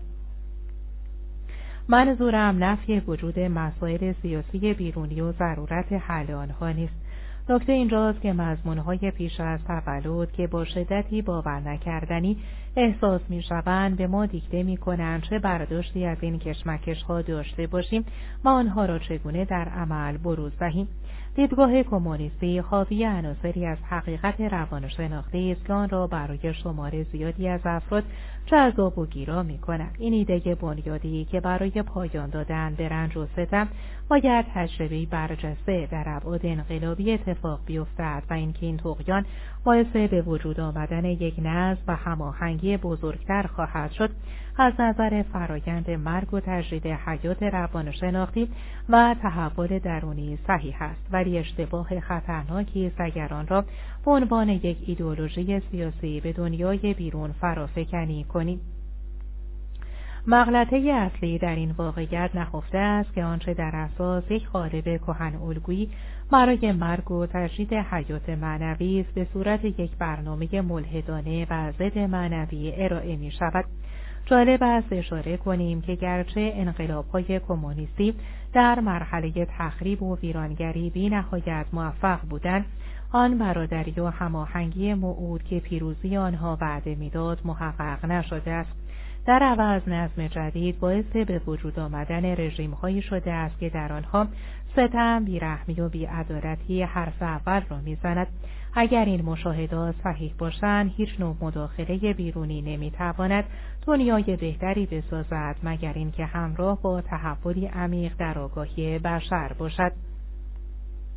انعکاس ها و بازتاب های جهنم. دینامیسم پیش از تولد همچنین به ما در درک پدیده هایی کمک می کند که در غیر این صورت قابل درک نیستند مثل اردوگاه های کار اجباری نازی ها پروفسور با سیانس اهل لیدن خودن که تجربه های وسیعی در درمان بیماری موسوم به سندروم اردوگاه کار اجباری مشکلات عاطفی که دهه ها بعد از زندان بروز می کند دارد. خاطر نشان کرد که اردوگاه کار اجباری در تحلیل نهایی محصول ذهن بشر است. این واقعیت که تصویر ذهنی چنین مؤسسهای قاعدتا باید بر وجود مادیان تقدم داشته باشد نشان می دهد که منطقه مشابه آن در روان ناخودآگاه وجود دارد. باستیان این معنا را به شکل بسیار موجز و روشن بیان می کند قبل از اینکه بشر در اردوگاه کارجباری باشد اردوگاه کارجباری در بشر بود. پیش از این توضیح دادم که تصویرهای مربوط به اردوگاه های کار اجباری نازیها، اردوگاه های کار سالین و دیگر مضمونهای مشابه در تجربه کسانی که با سطح پیش از تولد ناخودآگاه خود روبرو می شوند به شکلی خودانگیخته ظاهر می شود. بررسی دقیقتر شرایط عمومی و خاص در اردوگاه های کار اجباری نازیها نشان می دهد که اجرای واقع گرایانه فضای کابوسوار BPM2 و BPM3 هستند. یکی از حیرت انگیزترین جنبه های اردوگاه کار اجباری تخطی از تدابیر بهداشتی و میدان دادن به نجاست دوستی از آنجا که این کار با حس پاکیزگی وسواسی آلمانی ها در تضاد کامل قرار داشت و مستلزم نادیده گرفتن خطر شیوع بیماری های واگیردار بود آشکارا نشان می دهد که نیروهای غیر منطقی ناخداگاه در این کار دخیل بودند. یکی از شوخی های مورد علاقه افسران آلمانی انداختن ظرف غذای زندانیان به درون توالت صحرایی و مجبور کردن آنها به درآوردن ظرف بود. گاهی نیز زندانیانی را که برای غذای حاجت سر پا نشسته بودند با به درون مدفوع میانداختند در نتیجه خیلی از زندانیها واقعا در فضولات انسانی غرق شدند. اتاقهای گاز و کوره های آدمسوزی از دیگر عناصر محیط جهنمی و کابوسوار اردوگاه ها بودند. همه اینها جزء مضمونهایی هستند که در حالتهای نامعمول آگاهی افراد اغلب در تجربه های درونی خود در چارچوب BPM3 با آنها روبرو می شوند. در زمان صلح نیز قصابت های شبیه به اینها در شورش های درون زندان ها به وقوع می پیبندد. ظاهرا ازدهام و بدرفتاری با زندانیان به طور معمول باعث فعال شدن عناصر ناخودآگاه پیش از تولد می شود و در نهایت به شکل توقیان ها و شورش های خشن بیرون می ریزد. هرچند ارائه شواهد قطعی در این زمینه کار دشواری است توجه کامل به سطوح پیش از تولد و فرافردی روان امکانات جدید و هیجان انگیزی را برای مطالعه و درک تاریخ و فرهنگ بشر نوید می دهد. شاید از میان بینش های جدید جذابترین آنها مربوط به بحران های فعلی جهانی باشد. همه ما از امتیاز مشکوک زندگی در عصری برخورداریم که درام جهانی به نقطه اوج خود نزدیک می شود. خشونت، حرس و طمعی که در قرون گذشته به زندگی بشر شکل داده است به چنان ابعادی رسیده است که به راحتی می تواند نه تنها به نابودی کامل نوع انسان بلکه به نابودی کل زندگی بر روی این سیاره منتهی شود به نظر می رسد انواع تلاش های دیپلماتیک، سیاسی، نظامی، اقتصادی و زیست محیطی برای اصلاح روند فعلی به جای بهتر کردن اوضاع آن را وخیمتر کرده است. ما در جهان مدرن به بسیاری از عناصر اساسی BPM3 نمود بیرونی دادیم. وقتی تلاش می کنیم تا در یک سطح فردی به تحول دست یابیم می‌دانیم که باید با این مضمون ها روبرو شویم و با آنها کنار بیاییم. همان عناصری که در فرایند مرگ و تجرید حیات معنوی در تجربه های ژرف بینانه خود با آنها روبرو می شویم امروزه در داستان های خبری شبانه ظاهر می شود شاهدیم که چگونه تکانه های عظیم پرخاشگرانه در جنگ ها و خیزش های انقلابی سراسر جهان در جرم و جنایت فضاینده در تروریسم و در شورش های نژادی آزاد می شوند. تجربه ها و رفتارهای جنسی شکلهای بی سابقه به خود می گیرند و در قالب آزادی جنسی برای نوجوانان روابط جنسی آزاد ازدواجهای باز آزادی همجنسگرایی مؤسسه های خودیگر آزارانه کتاب ها نمایش ها و فیلم های آشکارا سکسی و خیلی چیزهای دیگر متجلی می شوند علاقه فضاینده به آینهای شیطانی و جادوگری محبوبیت رو به افزایش کتاب ها و فیلم های ترسناک با مضمون های مرموز و اسرارآمیز و جنایت های شیطانی بر این واقعیت مهر تایید می‌زند. بود نجاست دوستی را می‌توان در آلودگی فضاینده صنعتی انباشت فضولا در سطح جهان و وخیمتر شدن سریع شرایط بهداشتی در شهرهای بزرگ مشاهده کرد بسیاری از کسانی که با آنها کار کرده ایم نظرات بسیار جالبی درباره این شرایط ابراز کردند در چند سال گذشته صدها نفر ابراز عقیده کردند که بشریت بر سر یک دوراهی قرار دارد و باید میان نابودی جمعی یا نوع جهش تکاملی در آگاهی با ابعاد بی سابقه یکی را انتخاب کند.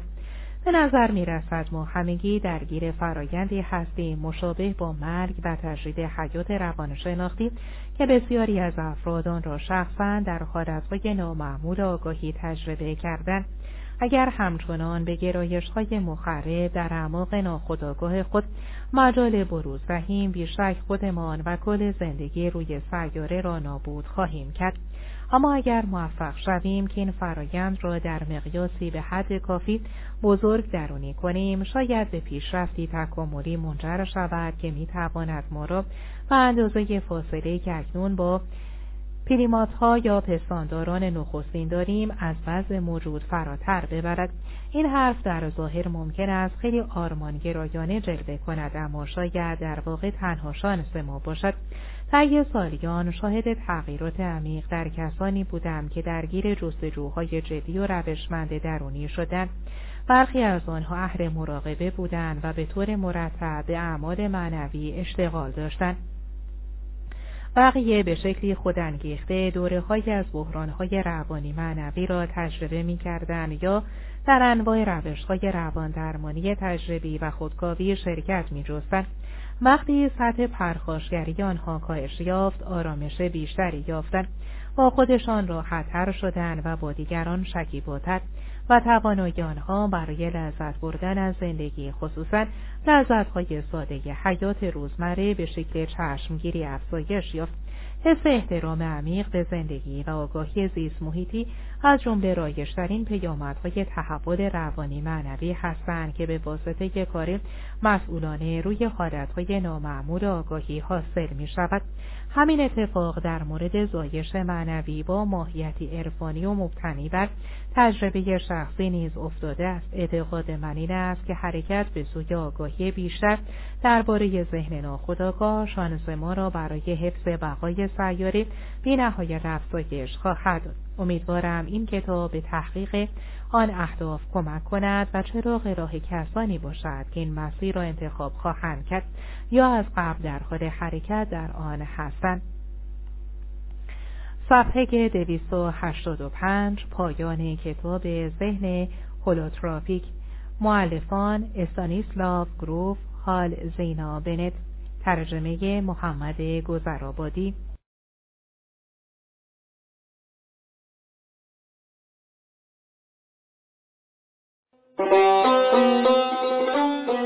کتاب های جدید صوتی و پی دی اف را در سایت کتابخانه تاریخ ما به رایگان دانلود کنید و گوش کنید. نشانی www.pdf.tarikhma.org